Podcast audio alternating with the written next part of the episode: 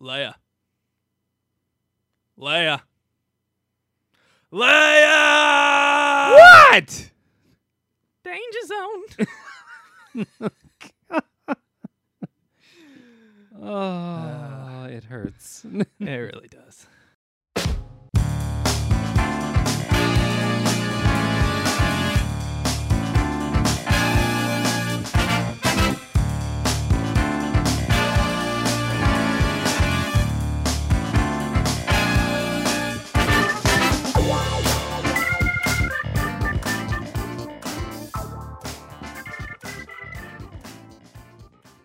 Today's date is December 25th, 2017. Hello and welcome to a Hit the Books review of Star Wars The Last Jedi. Christmas edition. We waited till Christmas because I went to see it with my brother. He's a big Star Wars fan for Christmas instead of when it premiered. Emery saw it a little bit earlier. If you are not familiar with the Hit the Books reviews, basically, Emery and I give you a spoiler free review, try to keep it brief uh, at the beginning, and then we give you an explicit spoiler warning, and we go right into it. We have a lot, and I mean a lot of things to talk about. Yes, we, We have do. probably 10 pages of notes I made today. Oh, not nearly enough. And um, you know what? You really got to stick around. If you're a Star Wars fan, I Yeah. If you're a Star Wars fan, we are probably going to bring up a lot of things that you probably noticed don't make sense. yeah, and I feel and like they're everywhere. let's just get into the spoiler-free part. All right. Yep. There's I think this movie is obviously divisive for a lot of people. I think there's a false kind of narrative being put out there that oh, the problem is that people don't like them taking risks and doing something a little different. That is not the problem with this movie at all. The real problem with this movie is everything else. I would say the stuff where they took risks on were actually the best parts of the movie. Everything else. Uh, A- another thing to bring up is that there has been some talk about. Um, there's been some fishy stuff going on with Rotten Tomatoes, uh, specifically in how there have been reports of people making uh, dummy accounts in order to further degrade the score of this movie. now, this doesn't surprise me because Disney has also been caught in previous instances where they basically bullied reviewers into giving their movies great ratings. Sometimes warranted, sometimes not, but basically if you give them a bad rating, what they would do is they would bar you from any kind of premieres, they would remove your press passes for the events and stuff like that. Yeah, And they would make sure that you couldn't release a review of the movie. uh, basically and- saying that we we don't want your opinion. Which, if you're employed by a news company and you can't review Disney movies or something, you're basically out of a job because that's like ninety percent of what people pay attention to in reviews nowadays. So Yeah, they were they got called out on it. They said sorry, I guess, but they didn't fix it. no, not even So- a little. So this is the first like kind of fishy Disney thing. And, you know, to their credit, they'll probably get people in seats because A, this is Star Wars and B, By default, they're so yeah. big, you know, what are you gonna do? It, it's Um, Star Wars and Disney, two of the biggest things in entertainment history. If you haven't picked up on it already, Emery and I did not like this movie. There are so many problems with this movie, and it is not only is it problematic, but it is so long. Yeah. There's easily an hour of this movie that could have been cut and had no impact on the final narrative, no impact on the enjoyability. Probably would have made it significantly better and more bearable, and I would have been far more forgiving. it just this movie just hurts. uh, just to give you like a brief preparation, the first half of this movie alone is enough to throw this movie away. Oh yeah. The second half has sig- a handful of like wow moments that that kind of make you forget for a few seconds that it's a bad movie yeah. because you're like, "Oh, that's what Star Wars is. That's what Star Wars can be." And then they immediately go re- right re- back to remind you you of why you're angry. Yeah. Yeah. I don't know how they managed that, but they did like um amazingly. I would not say this is prequel level bad. I and to be fair, I do like some a lot of aspects about the prequels, specifically in Phantom Menace. I liked Darth Maul. I like the pod racing. I like Qui Gon Jinn. I like Obi Wan. I like Ewan McGregor throughout the series. I do like that uh, guys like Yoda and Samuel L. Jackson got to be badasses briefly. You so like a Jar Jar Binks? No, I'm not a, like a Jar Jar Binks, unless he's a Sith Lord in disguise. that fan theory is the best. um, I like the first two original movies a lot. Hate the third one. And I know some people are very forgiving because hey, it's the old one, so because it's the old one, it's a good one. No, fuck you. it's the same reason why Dark Knight Rises is a bad movie. Oh yeah. It yeah, is it better than what we have now? Yes. Is it a good movie? No. um, I love Rogue One is probably my favorite one. Rogue One addressed a lot of cool things that I love about the series and made the world seem bigger. Where Yeah. this movie makes the world seem much smaller, which is sad because it's a main canon film. Not just a main canon film.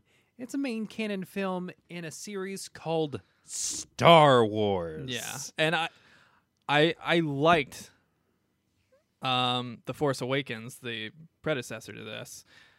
I enjoyed it. It get, had a lot of goosebump moments, but it, again, it was criticized for being kind of formulaic and basically copying, uh, the, the yeah, original. Star Wars. Yeah. Yeah.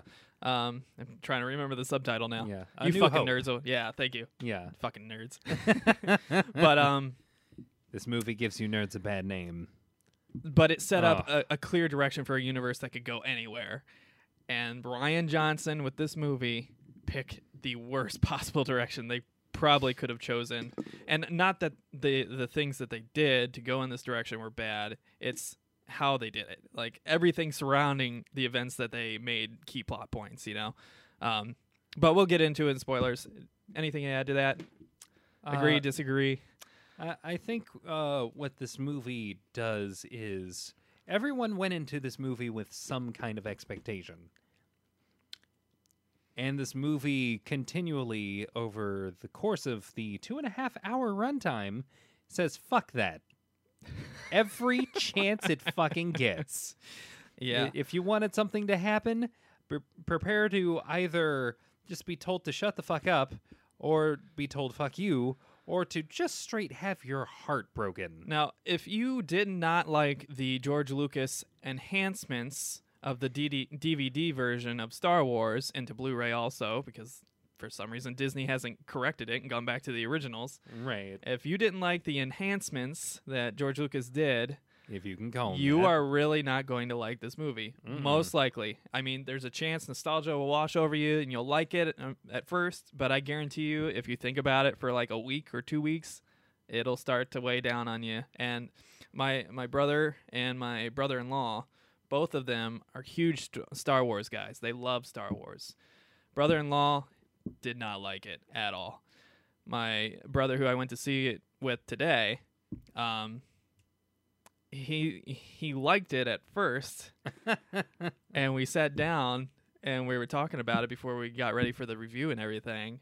And like the more we talked about it, the more it weighed on him. And I, I, I think he still thinks it's a good movie just because the most important things he was worried about got taken care of, or at least done in a way that was interesting to him. yeah. Which again, that's how Disney strategically does these things. They do a bunch of bullshit in the beginning and the middle, and then at the end they leave you with some kind of feeling.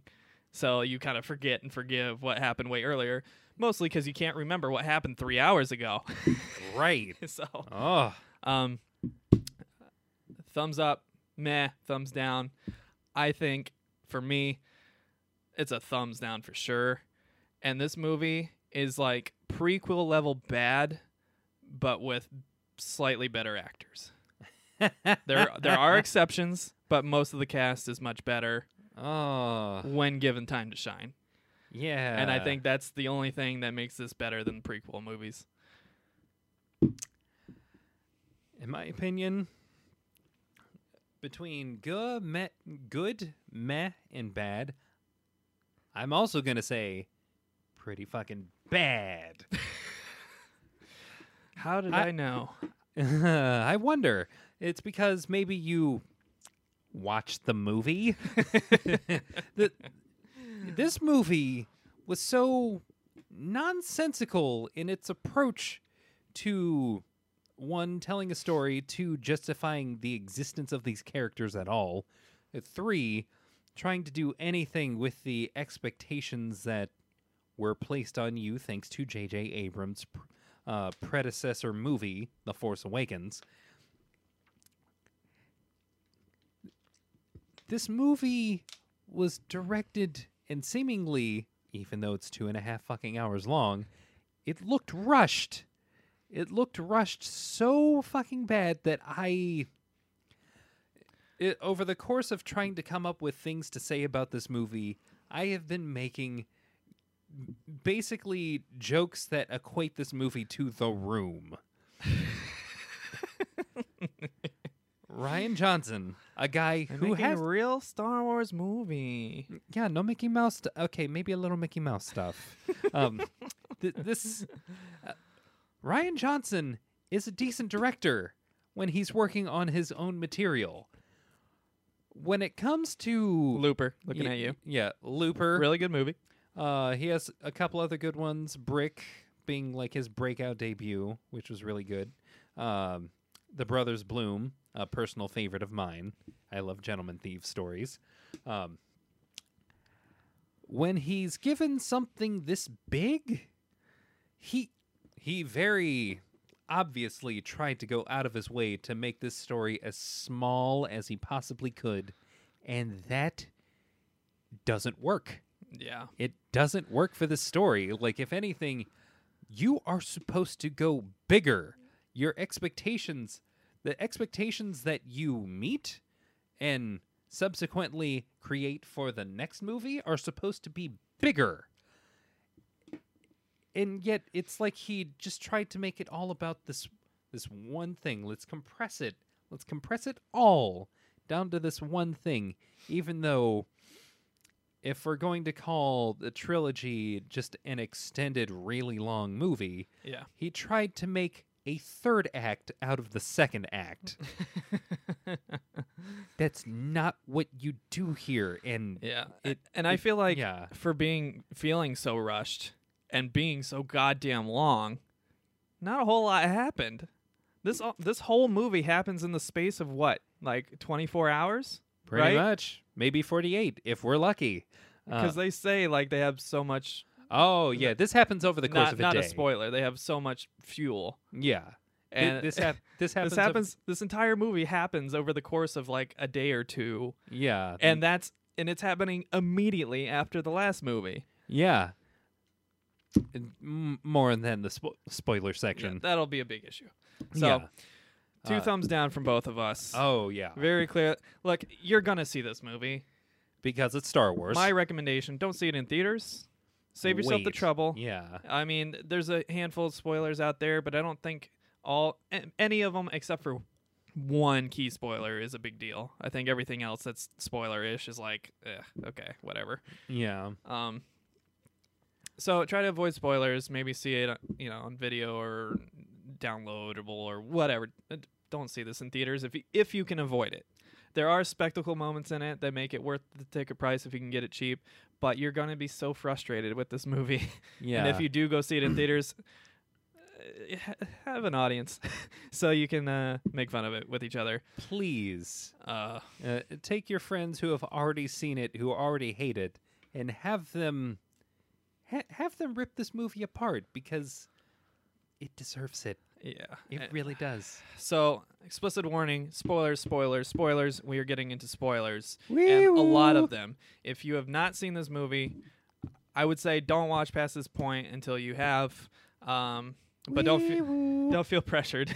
you know, there there's maybe three or four like big spoilers in the movie, and even they are all but one of them are kind of like eh, whatever. You kind of saw that coming. So here we go. Wee woo spoilers. First issue on the list the opening plot hole. Okay, this movie is happening maybe a day, if not a week, maybe at most a month after the previous movie. It's not clear exactly how long, but it, it it's clear that it's not very long after. Not at all. Uh, and somehow the, the First Order knows where the command base for the Republic is. Remember, these are not rebels at this point. They are a republic. They are an intergalactic republic. They are basically the UN of space. The First Order has basically become a terrorist group of extremists that worship Darth Vader and the former Emperor. Uh, yeah. Yeah. That's a big issue. Uh, they don't explain how they know where the command base is. They don't explain how they got there so quickly. They don't explain how the uh, rebels slash republic knew they were coming. Um, We can't call them the Republic. A Republic would actually be competent. which will lead to something I'll discuss later. oh, yeah, yeah. Um, perhaps I missed something at the end of Force Awakens. Maybe, but I've been going through my mind as much as possible and looking at synopsises online, and nothing there suggests anything that would compromise them and show them where to go, and definitely not compromise their entire fleet, which is apparently three ships now.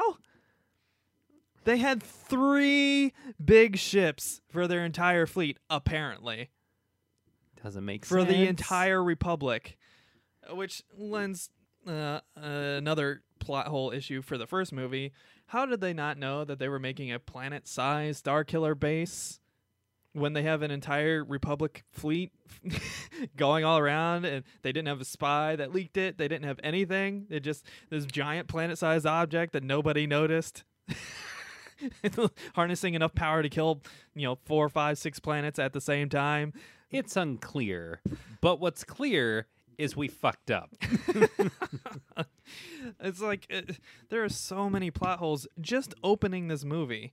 And basically this entire movie is about 24 to 48 hours of them floating away Uh, because of a uh, light speed tracker hyperspace tracker which if they have had it this entire time why didn't they use it way earlier with the Why star killer base why why, didn't they... they- use the star killer base move it to the command center of the republic and blow it up problem solved yeah, yeah. That that is So, the really big question. If they- they, have that tech, why are they still alive? so It doesn't make sense. they either developed this technology and whatever short Over span the of course time of a fucking week, maybe. after all their engineers just got blown the fuck up on Starkiller Base. yeah. Or Wait, what? Hold on. or Or they have had it this entire time and just chosen not to use it for whatever reason. oh, we've got them in our sights. We're about to take them out. This is their last chance. Wait. We have a hyperspace tracker? We have a thing that can track them through the one thing that lets lets them get away. How have we not used this this entire time? So, from the opening of the movie, there is a gigantic plot hole. Gigantic. It's huge. Where is the rest You of the could fly fucking a fucking Millennium Falcon Where- through it. Where is the rest of the fucking Republic's fleet? I mean, I know a lot died in you know, the last movie, destroying Starkiller Base and all that stuff, but There's- it's an entire intergalactic republic. You only had what seven ships total? Where the fuck are all these ships? was this an, a, a republic of poor people? Is that what this was? Uh, next up, also near the opening of the movie, bomb gravity in space. now, this is just a movie thing. You can completely ignore it because Yeah, we ignore a lot of space physics issues with Star Wars, but Yeah, it's a bit of a minor gripe, but still, it was like the the whole deal with, oh, I need to kick the thing down in order for it to like reach me so I can detonate everything. Wait, uh, hold on. the the bombs fall towards the ship with no propellant whatsoever. They just go. And yeah, I guess maybe you can do like the vacuum of space, suck the air down. That force pulled it in that direction, but there's Uh, some I. I would believe that if there was any kind of like sound to it, like if there was any kind of like sound of a vacuum, Yeah. sure, but it was just like it was like a comic book, not even comic book. It was a cartoon bomb dropping. That's Yeah. exactly what this was. yeah. and the person in the scene is the sister of possibly the second worst character in all of the Star Wars Ooh. Saga. Rose. Oh. We'll get to her in a moment. Oh yeah, we Let's will. just get past the opening shit. So we have the bomb physics. We have the opening huge gaging, gaping fucking plot hole. Um, then we get into all the other shit that happens in this little space flotilla, Wi- including Snoke and his personal fleet deciding to sh- show up behind the fleet that they just blew up, which makes the whole Poe Dameron Top Gun thing where they destroy one of the big Imperial ships meaningless. uh, yeah. Completely meaningless because we replaced the one with seven plus the main fucking big ship. Now, mind you, oh, we're we're missing. Uh, while it's later in the notes, this happens before he has his whole Top Gun moment. Well, one of many Top Gun moments of his. Uh, Lana! we we have a uh, we have a Verizon commercial. We literally have a Verizon commercial that happens ten minutes into the movie. literally 10 minutes into the movie. They set up this big, dark, serious moment where the rebels, for whatever reason, they're rebels now, but the rebels are fleeing. They have basically three ships somehow uh, with no competent defense. And Poe Dameron, in his Top Gun moment, goes to try to trick them and has a can you hear me now moment with General Hux. General Hux sucks. He is he's an idiot. I don't understand how he is in charge of all of these people. You look back at what Tarkin? Yeah, Grand Moff Tarkin. You got Tarkin in the original trilogy and in Rogue One, who is sinister, who is strategic, who is brilliant, who is fucking brutal. yeah, he he's a cold, calculating general. Yeah, That y- that's what he is. And you know, there's several admirals and generals around Hux that are just as experienced, knowledgeable, probably as sinister, and much smarter. yeah, And yet they're not in charge. This fucking 20 year old looking fucking kid is in charge. And he fucks up everything. Literally everything. And he's still in head of the entire fleet. he still outranks everybody except for Snoke. he can't handle a single conversation with one dude in one ship. Yes, and it's so obvious too. Even his his, assistant is like, "Hey, he's fucking with you. He's trying to do something," and he's like, Like, are "Wha- you sure? What? Oh, really? Like, Can't- why would Snoke, this fucking grand whatever bullshit, whatever he ends up being, puts this fucking asshole in charge of everybody and c- this completely incompetent child? It's like if I was in the army and they just decided to take this fucking ginger headed private and made him the fucking four star general of the army. Oh, I think there would be some fucking problems. Uh, yeah. That is what this guy is. And it's ridiculous. And he overacts everything. it's absurd. Everything. Granted, his the writing for him is also bad, but he overacts and delivers everything so ridiculously. Whereas Tarkin was slow, methodical, menacing, uh, c- cerebral. Not Hux. And he's one of the villains that's still alive.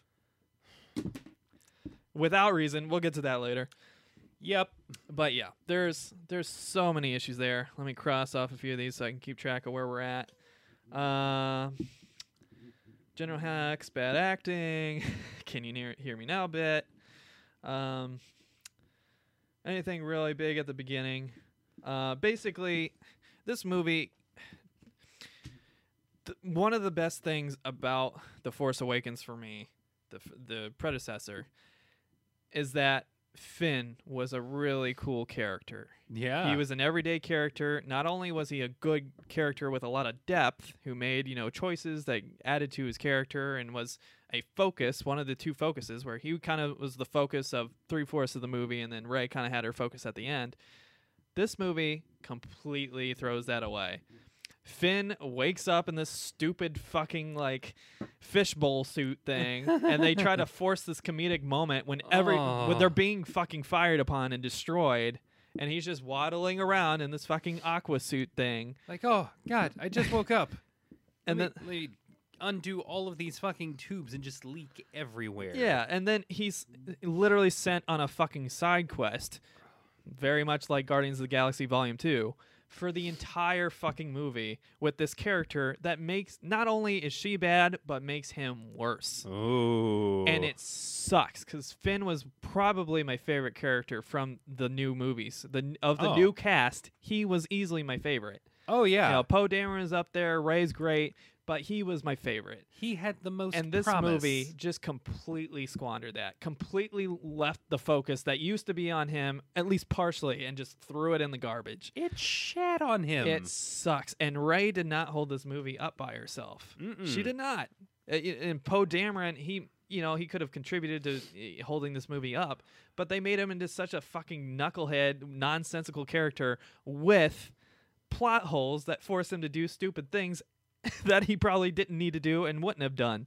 right. so uh, that's that's another huge thing that the way they treated Finn in this movie just pisses me off because he had so much character depth and such a bright future in that first movie. He deserved better than this. It- far better, Oh. far far better. Um, let's see here. Uh, let's see. Notes, notes, notes, notes, notes. notes. I'll probably cut a lot of this out. Blah blah blah blah blah. Trying to look for more. Uh, this thing bothered you, uh, and uh, the surrounding circumstances certainly bothered me. But Admiral Ackbar goes out like a punk bitch. Oh. Now, this is another huge plot hole that surrounds several other stupid scenes and plot holes. So, uh, the fucking TIE fighters close in on the big ship and immediately attack the fucking command center window with some whatever p- torpedoes or whatever they call them and blows up the command center, including Leia. Everybody is completely ignored and forgotten about that was in that command center, except for Leia, who becomes the fucking space ghost Jesus Uh, while unconscious, mind you, uh, and uses the Force while unconscious to push herself back from the vacuum of space to the door that is somehow still surviving, where Poe opens it and she just falls in. Never mind the physics of a fucking vacuum forcing all the air out and pushing her away. She just falls in on Poe and Poe drags her away. and somehow, purple haired fucking Jurassic Park scientist lady wasn't in That's the pretty- command center, even though she's a s- accurate, yeah. senior command member. Uh, yeah, that, Um, that's convenient. So we we have weird space Leia, uh, which leads to another big problem with this movie.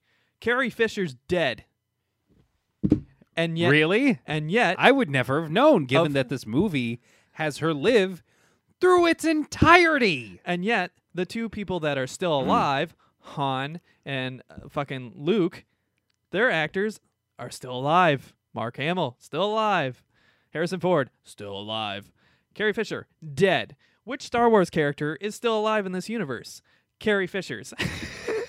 so we did not address this at all. We had reshoots to address this, and they didn't address it, which makes me think they made this movie worse.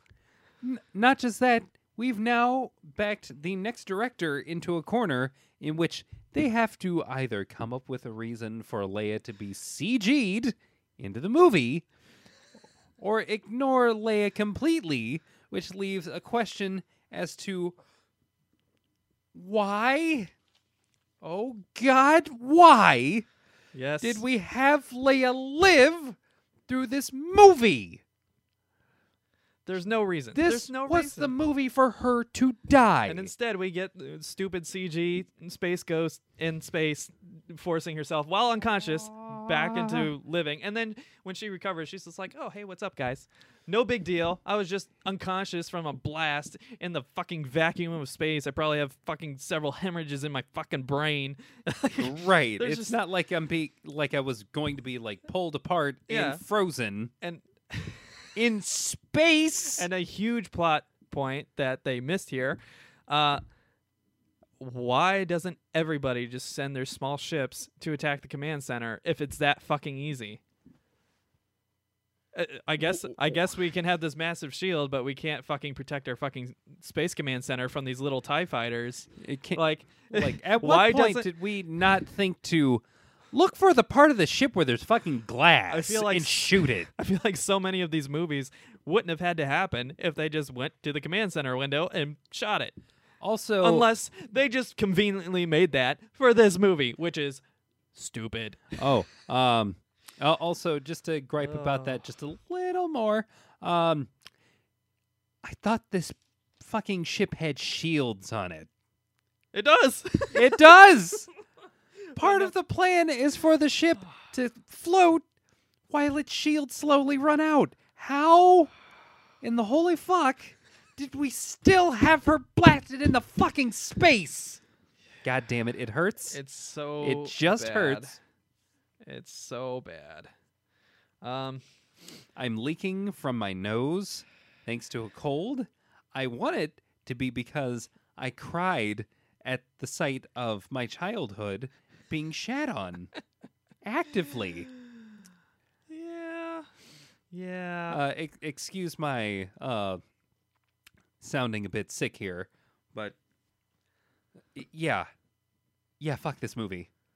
So I, I think instead of like following the trajectory of the movie, we should just stick stick with the space floating stuff, and then get into the island stuff, and then the you Oh, know, yeah, yeah, Rey and Kylo stuff, and all that, and then the Snoke stuff or whatever else. Y- yeah. Um, so this stuff happens, as you know, if you've watched the movie right by now, and hopefully you have, because again, spoilers. Yeah. Um, the the ultimate solution to this, which basically completely negates the side quests that Finn, Rose, and the fucking Benicio del Toro guy go on, yeah. um, is to have one person the purple haired admiral lady from Jurassic Park, uh, turn the ship by herself, engage the shields by herself, and put the ship into hyperdrive by, By herself. Oh my god. And somehow make sure that she materializes or whatever so she can cause damage to this, you know, fleet. Which, in its defense, was a cool scene. It was because pretty. They, the the audio goes completely dead, and you see the big explosions, which is what would actually happen in space because you can't hear anything in space. right. This but was this is the one time they did it for dramatic effect. yeah. This um, this was the wow moment. And I know you have problems with it. I probably, uh, amidst all the other problems, I could suspend my disbelief there. But uh, go on, go ahead and tell the audience what you uh, had issues with there. Besides the one person navigating this entire fucking ship, this is like na- controlling a fucking aircraft carrier by yourself. An aircraft carrier employs hundreds, if not thousands, of people to keep things running. She does this by herself. If she does it by herself, why can't we make the why can't we just make the ship do it by itself? why aren't we if we can weaponize fucking hyperspace just sending off ships with no one in it to go straight into these fucking dreadnought ships and blow them the fuck up? Why are we having to worry about oh no we don't want to like run straight into this fucking Starkiller base. We just want to Yeah. stop hyperspace right before it and land on this thing. If we can weaponize hyperspace why hasn't this been done a million times? Why are we simply allowing something that completely undoes any legitimacy to any of the space battles that we've had. And not only that, but the act in and of itself of kamikazing yourself to destroy another person's ship or fleet, all that comes from Star Trek. Star Oh. Trek. Oh, Star oh, Trek has the done most this egregious not one, thing of this act. not two, but three, Three times. at Oh. least, from what I can remember, at least three times, Star Trek has Oh. kamikaze their ship to defeat their enemy in some way, shape, or form, or use some kind of warp drive to defeat their enemy. This movie completely steals that, completely rips that off. Whereas in this universe prior, like that had never been used as a weapon for a reason. Uh, like you, you had the what was it the Rogue One where they use the warp drive and like when they show up they wreck into them. And Yeah. that's like part of how they damage the ship or whatever. But they don't like go into warp drive towards them. This is like a whole new thing now. Oh yeah. And again, it doesn't bother me that much, but I know it bothers you. As Oh yeah, yeah, I'm yeah. sure it bothers a lot of fans out there. I've seen a Oh, lot of like God. articles and stuff about it. It's um, ugh, it it just it undoes the very point of engaging in a space Yeah. battle. If you could just launch ships. That gets other us into another huge plot hole uh, with the purple haired Admiral lady. Now, there is a subplot in this movie, among, amidst a hundred subplots, Yeah. um, where Finn and Rose go on a journey with BB 8, you know, a side quest, just like Guardians of the Galaxy, but done much, much more poorly Oh. um, where they go on this side quest uh, because Poe is going behind the admiral admiral's back while Leia is unconscious, and um, going to find this hacker or whatever so that they can sneak in and shut down the fucking hyperspace tracker on the lead ship without them knowing about it. Um, and the only reason Poe Dameron goes into this plan is because the admiral refuses to tell him the plan in front of the entire bridge. She doesn't tell anybody on the bridge, including Poe, who is part of the senior command and basically the only leader of the fighting force left. Uh, because well, Leia just demoted you. You're you're headstrong. Uh, You don't need to know these things. Just follow my orders, okay? Literally, if she had just gone, oh yeah, hey, it doesn't really matter if there's traitors on board because we're probably gonna die in ten hours, no matter what. You know, and I'm pretty sure they're not gonna stop us, and they're not gonna be able to communicate without us knowing. You know, like. And you're on the command bridge with your senior command. I'm pretty sure there's no spies there. Like, why would she not go? Well, here's the plan. We're gonna use the big ship as a decoy while we send the little pods off to this old base that we have on this planet that we've been floating past for the past several hours. That's the plan. Problem solved. Poe wouldn't get himself in trouble. A lot less of the ships would have died because Benicio del Toro's character wouldn't have even been there to tell the Imperials that, hey, they're going this way, which is another fucking plot hole because he was never told that plan. He was told the plan of the fucking transmitter. He was never told at any way Finn, Rose, and Benicio del Toro's character, whatever his name is, uh, were never told the plan. So how the fuck does he tell the Imperials, oh hey, they're escaping on these side ships? His thought is the plan is that they're on the big ship. So if anything, he should have told them, hey, they're on the big ship and they're trying to shut down your transmitter. That's what he should have said. Uh, yeah. Logically, that is a huge plot hole on top of another plot hole. So this movie spends at probably, I would guess, 40 to 45 minutes with this casino scene side quest while their fleet is floating to their death oh. for what f- fucking 20 hours maybe less probably like 10 Yeah. if i was accurate because they get back with like no time left basically Pretty much. so they go on this completely stupid side quest with Finn and Rose, where Rose is consistently a terrible character and does stupid shit the entire way, and it basically becomes George Lucas's wet dream, where you have Oh. everything you hate about the re-edits of the original trilogy and everything you hate about the prequels where you have all these CGI aliens that are singing and being stupid and there's a bunch of you know Disneyfication where there's just forced jokes that don't work and you know there's the fucking slave traders that have the little kids that end up being force sensitive or whatever and uh and then uh, they have this fucking Johnny Depp wannabe that's going to be the guy, but they don't get to him, so they waste more time in jail with this prison scene with Benicio del Toro, who has this terrible acting. Or he, I don't know if he, he's doing this kind of lisp thing, but he's also doing this kind of like Heath Ledger, like clicking, sucking noise thing. And he, he's just so awful, and his writing's bad, and his his acting was bad. He also stutters.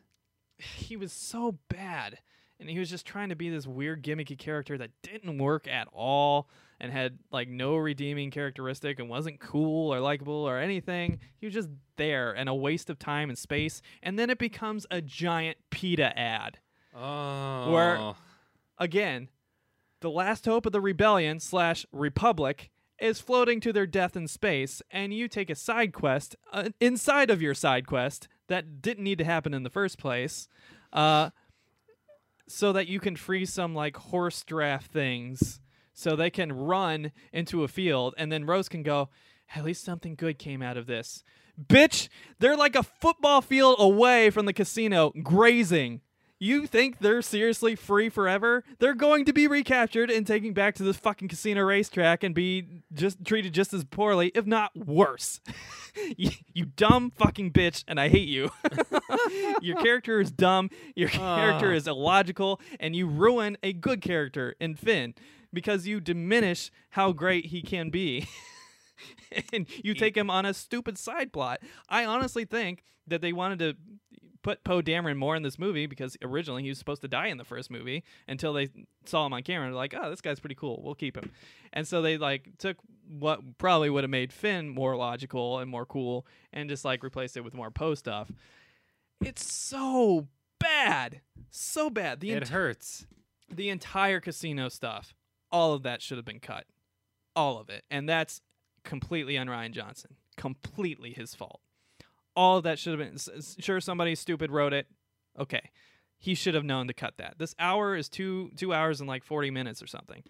Easily Yeah. could have cut that, not hurt the movie whatsoever. People would probably like it more. and it's all based on a plot hole inside of a plot hole inside of a plot hole. So it's Oh. just compounding plot holes that are constantly making things worse. And then at the end, Poe Dameron makes the situation even worse because, uh, again, all the Admiral had to do is say, hey, this is the plan. Stop being an asshole. Instead, Poe Dameron leads a mutiny, and he's literally in front of the Admiral with a stun gun. all the Admiral would have to do is go, hey, calm down. This is what the plan is. We didn't tell you because we're afraid if we, you know, make up some excuse to not tell him if you want to. And, Any and then you can keep your little side quest, and at least it'll make sense. But Ugh. no, she's just like, all right, you asshole, you, idiot, you'll pay for this. and because of this mutiny and getting fucking screwed over by Benicio del Toro's character, which again was never told these things, but somehow knows, uh, it leads to a huge amount of the fucking remaining resistance, which they're saying is only in the hundreds now. This is a republic. The entire republic has been reduced to a few hundred rebels. Really? At, like at, at Like- what point does like, having an entire galaxy worth of like planets banding together to form a republic after we finally got rid of the empire Yeah. only to somehow still be there for the most part in the Force Awakens and for somehow to be reduced by what I want to assume is like 90%, maybe 95% in The Last Jedi, it makes no fucking sense. And uh, think about it. It's never explained. this is all we know. We know that some of the fleet was lost. Some of the primary fleet was lost when they went to destroy the fucking to be a distraction for the fucking Death Star replacement, Starkiller base, whatever. Yeah. The fucking stupid ball that they had to make without anybody fucking realizing for some reason. Right. Um, and the Starkiller base destroys like a handful of planets, which are nearby, which are within proximity, because they can literally see it happening. Yeah. We're talking about a galaxy sized entity in the Republic. And somehow those handful of planets and the few ships they lost during the distraction period compromised the entire fucking Republic and reti- entire fucking resistance or rebellion, whatever. that doesn't make fucking sense. It's Not even a little bit. Stupid. Um, so that I think that's my biggest gripe is that this entire movie, the entire thing, the only things that actually matter in this movie, the the existence of the rebels and the fucking first order trying to finally get rid of them, is basically a 24 hour period of time where they're floating through space and it's just riddled with plot hole after plot hole after plot hole after plot hole that not only degrade the story overall and just make you cringe and roll your eyes constantly but also damages otherwise good actors and good characters. In Leia and um, uh, Finn and Poe like they really just really did a lot of damage where the first movie did a lot of good giving them a strong foundation Yeah, the the thing that r- is really chapping my ass about that whole part of the movie is the movie that has to follow this is going to have to deal with all of this bullshit that it had it been Yeah. written well and, you know, more at the very least respectful to all of the characters therein, we wouldn't have to deal with this shit. Yeah.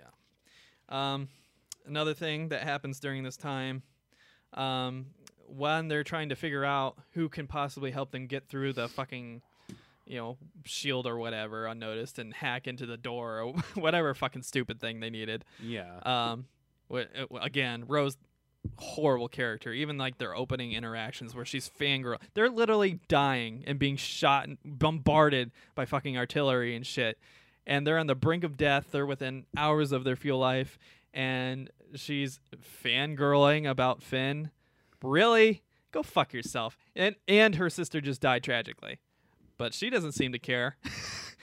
it was just so fucking stupid. It's And- like watching Luke react to his dead parents all over again. And in order to find out these things, they call up Maz Kanata from the first movie, which is the big glass-eyed alien who had Luke's li- s- lightsaber and said, "Well, don't worry about how I got it. I'll tell you later." She did not tell us later. She still has not told us shit. Right. But for some reason, she takes a Skype call in the middle of some kind of battle that she's in, which I guarantee you is going to be some kind of bullshit spin-off thing that they try to sell these fucking nerds. you know, and you know they're going to pay for it cuz they want more content, you know. So Even if it's terrible content, you know. yeah. So Maz Kanata, big thumbs down. Just completely did not need to be in this movie at all. Did not have to have this side quest at all. The whole plot holes surrounding everything, and then her fucking apparently shooting a bunch of people while looking at a Skype call and doing this. It's just so stupid, so goddamn stupid. And she again, plot threads from the the J.J. Abrams, you know, starter movie where they gave you the golden ticket to do everything, to do anything you could want. Maz Kanata says she's gonna explain things later. She does not. She fucking does nothing. Um, you have Snoke who tells Kylo Ren to return so they can finish his training. So you think in this movie he's gonna be a big badass or whatever? Yeah, it doesn't happen. in fact, he comes back and Snoke goes, "You're a fucking pussy. You suck. You screwed this up. Go fuck yourself." And Kylo goes and broods and pouts and smashes his fucking helmet, which is like the one thing that made him intimidating at all. Snoke, he doesn't just say, "Oh, it's like you're a disappointment, you're a failure, you suck. Uh, g- go and fuck off." Like before I give you something else to do. He says all of that, and he says your helmet looks stupid. Which again, another Disney like force joke that George Lucas is probably creaming his pants about. You know, Like, Just- uh, they talked about how stupid his fucking helmet looks, So bad, and how he's a wannabe. It's so cringeworthy, and it just And then and- he, and then like a child, he has a fucking tantrum yeah, again, again. because he is a child, just like fucking Hux. Why are these two children in charge of everything? right. The old empire, yeah, the emperor, who is the big badass, the old guy, the senior guy, whatever. Then you had Darth Vader, who is very old, very experienced, senior, but not the top notch, even in his case, because they had Tarkin, who outranked him and was in control, and he was very experienced. He looked like a guy who was old enough to be a fucking general of an entire fleet. You oh know? yeah, and just easily. it was so bad. Um, And that, these are all just things on the main plot line, like not even going into the soap opera that's on the side and the side quests and all the bullshit. You know, just It's so dumb. so dumb, so bad. Um, I'm trying to make sure we don't forget anything before we move on. We talked about Benicio del Toro being horrible for this movie, just added nothing to this movie, and again being born out of a fucking several plot holes, not just one. Um, ruined and ignored Finn. Uh, the stupid wet medical suit. Oh boy, there's so much on this list. There is I, so much. And I know I missed stuff. I know for sure I missed stuff Oh yeah. on this list. Um, then we get into the long, drawn out trapping of Rey and Finn, who, or excuse me, Rose and Finn, uh, who, if Benicio del Toro did somehow know all this stuff and then told the fucking Imperials, why did they let him walk around for like hours as they go to the room and pretend to break into the did they just feel the need to let them break the fucking panels and for no reason and We- then we have to make sure he's telling the truth. and then Benicio del Toro gives her back the fucking crescent moon thing, which is totally Why? not consistent with his character whatsoever. Because literally the next scene, they get captured and get taken to be executed. Which again, Finn is a fucking sanitation guy. There's no reason to have all this ceremony and bullshit with him. He's not a Jedi. You're not going to take him to Snoke and have him interrogate him or anything. He's a fucking sanitation guy who went and became an asshole on the other side. Right. Kill him. It's like the, Rose- the biggest deal he had was getting into a kind of lightsaber Yeah. fight with um, Snoke's uh, little tantrum boy. which is after like none of all of this could have been avoided if they just killed him right there on the spot oh yeah, but they don't they don't because reasons and then because we, we because we need to then you got his partner rose who again is a meaningless character also a terrible character It makes everything worse. who just everything. she's literally a bottom feeder in the republic which is the bottom of the bottom or slash rebels whatever we're calling them now um Yeah. The thing with So all of that was just a oh my God. stupid plot hole, and Benicio del Toro wasn't consistent at all with everything else he did uh, by giving back the expensive medallion thingy. You know, it's just fucking stupid. Yeah, Fucking it, it stupid, doesn't make and then- any sense. Once again, Captain Phasma goes out like a punk ass bitch, which is just another character in the long line of uh, Star Wars traditions of having cool looking characters who amount to shit. Boba Fett, I'm looking at you. But wait, she has a lot of depth in the comics and, and the, the, the, the, the, the That unforgivable. material. Blah blah blah. Shut up. Sh- She's fucking gone out like a punk ass bitch. Both movies. She's been completely worthless in both movies. All she is is a fucking statue to hold some shiny armor for a second. That's exactly what she is. she she is a shiny suit, and that's it. So bad, man. So Only bad. this time he does enough damage to expose one of her eyeballs. It's just no, it's dumb. It's just so bad. So bad. All right. Uh we'll get to that stuff in a second here. Stays command ship by herself, all done. Ripped off Star Trek, got that. Uh Kylo sucks. Well, that's a given. Um again, a big thing about the helmet is the actor that plays Kylo Ren. He's goofy looking. His face. You can try to defend him. I uh, he he tried to get ripped for this movie, but it looks like he just took a bunch of weight gainer five thousand, yeah, beefcake, gainer five thousand, you know, and got all fat and shows off his fucking man boobs later in the movie. I'm just gonna lift real hard. I'm gonna Again. lift real hard and don't cut. And this happened apparently during this short period of time between these two movies, because it seems like they happened right back to back, you know. I guess. and he's just goofy looking. He's got like the big wide ears that stick out, you know, he's got the big lips, the big giant honking nose, and the emo hair with the goofy scar now. And the thing that made him kind of intimidating in the first movie where he had that mask and he was trying to replicate Vader because he saw himself as like an alternate personality almost when he wore the mask, like Vader. Like he felt like he was a disciple of Vader when he wore that mask. And then Snoke tells him, "Take that silly thing off," making a stupid joke. And then he goes throws a tantrum and smashes it. And now you got to look at Kylo Ren's goofy looking mug the entire movie. Good Uh, actor, good actor, Yeah. but he does not look the part. He does not look intimidating whatsoever. And especially without the mask and the voice changer thing or whatever. And looks he just like a weenie. he does. He looks like a super weenie, and people are like, "Oh, he was in the Marines." You know, have you have you seen his Marine picture? He looks goofy as fuck. And you know what? He I'm pretty sure he got medically discharged because he had a bunch of injuries because he had a frail fucking body.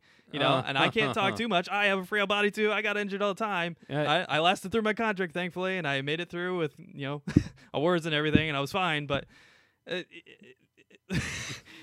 just because he he did some cool things in the past doesn't mean he doesn't look goofy on the big screen. Okay, Right. like he's a good actor. He played the part well for what he was given, but he's goofy looking, and you, you emphasize the goofiness with the fucking force scene where he's talking to Rey, and Rey goes, "Uh, "Would you mind putting a shirt on?" And he's wearing these fucking tight leather chest high pants, and his man boobs are just like sagging and hanging out there, and he's got big floppy granny arms. I'm like. This is so awkward and so cringeworthy and so unnecessary. You took something that's already goofy and made it goofier. and not only goofier, but kind of like uncomfortable. it's just like, Oh, gosh. like, oh, Chris, how dare you fat shame and goofy shame? Like, shut up. This is Hollywood. This is where they're supposed to be uncharacteristically ridiculous. Like, oh yeah. like, I'm not saying he needs to be jacked at all. He was he's fine as a scrawny guy. That's fine. But he's goofy looking. He's a child. He's basically a child in this movie. He looks like a child and an awkward goofy child at that. A- a- And you a you remove the thing that goofy-looking- made him yeah, intimidating. a goofy looking, probably like six foot tall child. So uh, we get that. Uh, I think that pretty much wraps up the biggest things we're worried about with the the ship stuff. At least the main plot thread before we get into the side stories. Yeah. Um, how about we get into the Luke Island stuff? Okay, this is This is where it hurts. see. I think I think people are gonna be like very divisive on this thing. Like, I like what they did because it makes sense within the context of the first movie. That it, yes, there's a republic. Yes, there's this terrorist group called the First Order trying to revive the Empire and all this stuff, uh, led by this fucking child general and this fucking child wannabe Jedi. Yeah. and this mysterious Snoke who we get no explanation for, and he dies again like a punk ass bitch.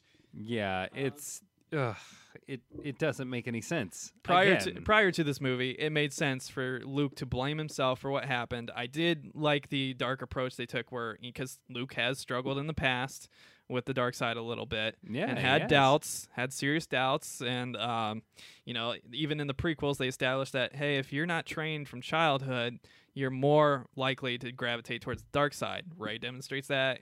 Uh, Luke demonstrated that sometimes. Anakin is the biggest example of that. he's literally the poster child. Um, because you're supposed to basically train them from birth, you know, basically Yeah. from the point they're, you know, a And- toddler. Indoctrinate them by the time they know how to read. So they don't know like the pains of humanity and they don't have the doubts and the self, you know, Yeah. worth issues and all that other stuff.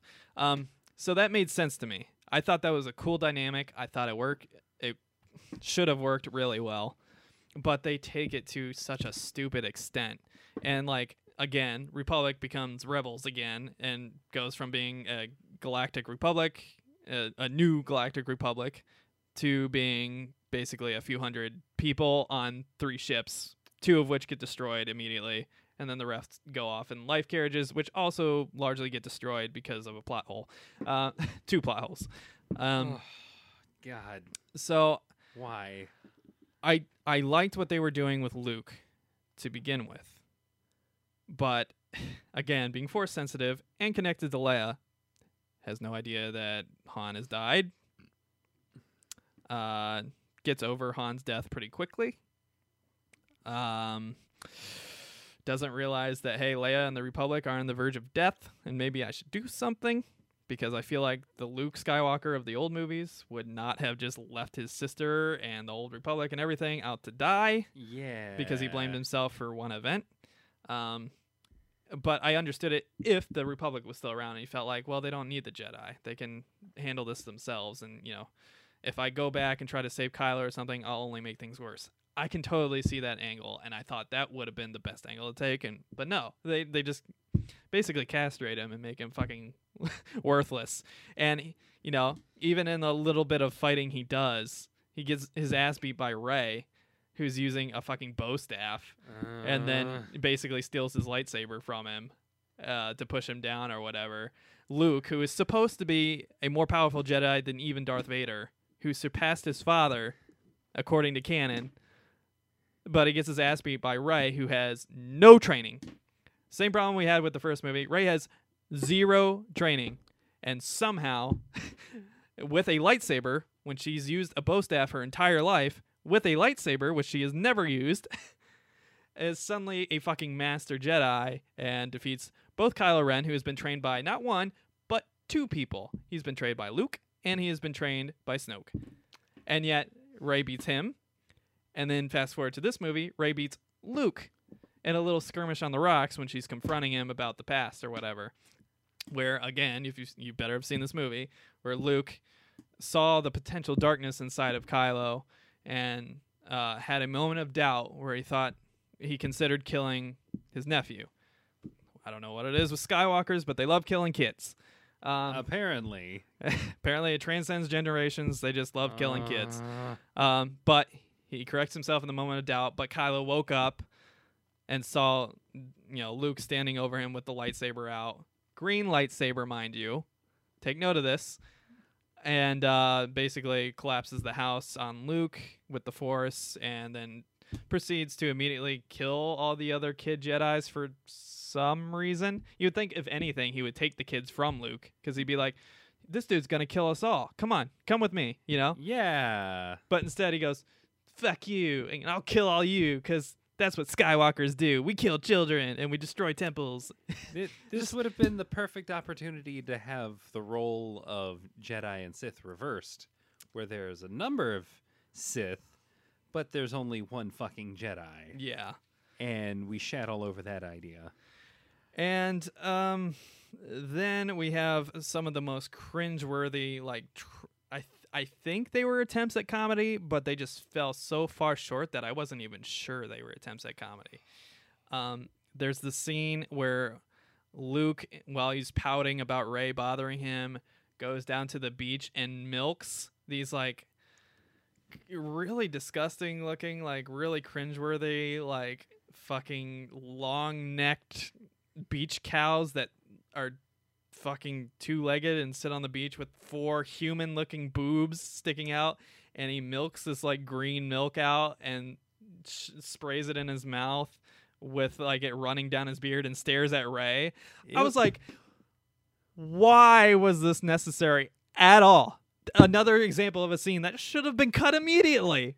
why, Why?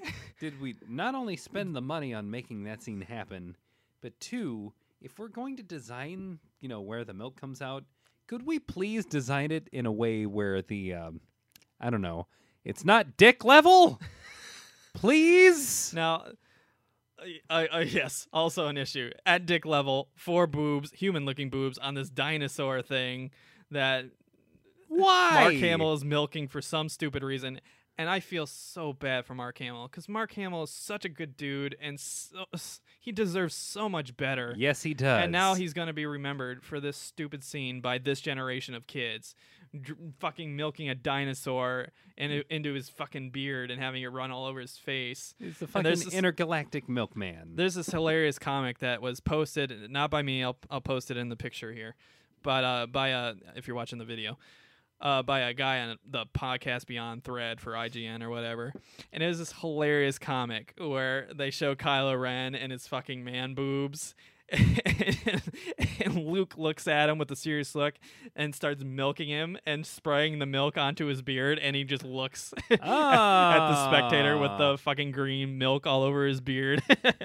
and at the top it says a synopsis of Star Wars: The Last Jedi. oh. and it, it's it's so funny, but it's kind of true. oh, it was just it so distracting. And then he you know, for whatever reason, he has to do this fucking long pole spearfishing for no reason. because uh, reasons, I guess. When we literally show that you can go down to the fucking beach and fish normally, No, I like to fish from all the way up here. which gets to another thing that is never really explained or emphasized or anything. Um, the fucking devil's anus, which Marvel, the devil's anus returns. excuse me, Disney really loves nowadays, based on its appearance in both Thor Ragnarok and now The Last Jedi, all in the same year. where we literally have a fucking black anus, just like black spiny anus, and the bottom of this island, and Rey feels the need to go to it when she has her 10 minute lesson. She has one lesson in both of these films, and it's so that she can understand what the Force is. Period. Luke goes, All right, what is the Force? And she goes, Some kind of magical power, blah, blah, blah, whatever. It doesn't matter. Uh, and then Luke goes, All right, reach out. And then they force another stupid joke where she reaches out physically. And he goes, He slaps her or whatever. And I'm like, Seriously? Like, oh, Nobody. Oh, oh, I can feel it. Nobody can with a feel it. fucking rational brain would do that. Like, Right. it's such a again another forced attempt at humor that was so George Lucasy, like prequel Yeah. prequel George Lucasy, and so cringeworthy. And then they get into it, and he goes, "All right, feel this, feel that," and then she feels it. She explains it. Be- cool scene to start out with, and then she gravitates towards the devil's anus. And then she gets sucked into the devil's anus, and Luke goes, "Come out of it!" And he, you know, he, he yells at her to come out of it. She comes out of it. He goes, huh, I was I didn't know to be scared before. I know to be scared now. Fuck this. And he doesn't train her for the rest of the movie. That's it. Not so even all once. she so the rest of that island sequence, again, another side quest that doesn't actually matter in the end. She's just pouting in her hut and talking to fucking douchebag Kylo Ren with shirtless Kylo Ren. It hurts. It So- really hurts to see that this is what we decided to do with the whole, it, like this epic scene at the end of The Force Awakens where Rey shows up with a lightsaber yes. and Luke just looks at her. And then next movie, we find out that his response was to take the lightsaber and say, "Eh, fuck this," and toss it right behind him. Yeah, it's just so cringeworthy. And he we know he has his own lightsaber that isn't Rey's. Yeah, that And- was Obi Wan's. and yet he has a blue lightsaber while Rey, who's using his lightsaber, also has a blue lightsaber when earlier in the same movie he has the green lightsaber. Small gripe, maybe an oversight, whatever. But literally in the end sequence where he's fucking projecting himself as a fucking space ghost fucking Neo from the Matrix, Yeah. he, he has a blue lightsaber. Why did he give himself a blue lightsaber? He doesn't own a blue lightsaber. He has a green lightsaber. And they've established this in the same movie. It would have been actually, I think, more They just effective at kind of inst- forgot. Yeah, they forgot. They forgot that maybe in order to instill fear in what we've now labeled as the primary villain of this movie, that maybe he should, I don't know, show up with the same weapon that he nearly used to kill him in his sleep with? you would think. You Yeah. would think that would have some kind of psychological effect that he could use to his advantage, right? nah. no, we're going with Nah. blue. We're going blue. That's cool. So major oversight here and just inconsistent. Again, there's so many inconsistencies and plot holes that make this movie. There are some awesome scenes in this movie that I just wanted to love, but everything surrounding it and everything leading up to it ruined it. Yeah, Completely ruined it. easily. And again, getting back to the devil's anus, because we're not off this fucking island yet. Uh, Getting back to the devil's anus, Rey finally goes down into the devil's anus when Luke says, "Fuck you! I'm not training you. You you went straight to the dark side." Another plot point, which is completely ignored later. she goes into the devil's anus, and she goes into a fucking funhouse mirror show. oh, And I this part I was extremely angry at because I had to piss so bad, and this movie had been dragging on for so long. And like I thought there was gonna be a major revelation when she went down in there, so I, I held it as long as I fucking possibly could, and like re- like my abs still hurt from trying to hold this fucking shit. Jesus. And we learn nothing, literally nothing. She Like, goes. oh, oh it, the, She- the, the, it was trying to show me something. I feel like it was trying to show me something. She actually goes down there. It showed her nothing. Why am I the only one down here? I feel like the only reason they did that is because Rian Johnson wanted to have a cool, trippy moment or something. You know, like oh, snap your fingers. Ooh, click, click, click. Uh, who are my pa- who are my parents? Touch and it's a such a long drawn out scene too, and it just shows her. It's absolutely needless. It shows herself, and it, like I think they were trying to like reach back into the old movies where you know Luke has the hallucination in the forest tree or whatever in the swamp, Yeah, he- he sees Darth sh- Vader, yeah, and he kills Darth Vader, but then he sees his own face in Darth Vader. Like, I think they were trying to go with that analogy, but that would either have to mean that her parents are evil in the same way, or which they completely deny in this movie, where they establish that she's just a person that she was just sold off random person. by some fucking space gypsies, She's apparently just some fucking rando. and and they, the just Oh. It, the entire scene again another scene that could have been cut out completely completely cut out the fucking devil's anus shit there's no reason it did Yeah. it, it gave us nothing like maybe there's some clue that they're trying to give us for the next movie or something i didn't see it i just thought it was stupid i thought it was an excuse for rian johnson to do some cool screen effects and uh, yeah, and then she leaves- almost exactly what that was. she leaves it again. Luke doesn't address it. She doesn't address it. Don't talk about it. Don't ask questions. Just like, eh, okay. Funhouse mirror scene over. And then she's back in her hut brooding. like, so again, never dressed. So not only does she gravitate towards the dark side, and when the first time she starts using the Force, she's strongly, aggressively, within minutes, drawn to the dark side. Luke goes, "Fuck this! You're going to the dark side if I train you. I'm not training you."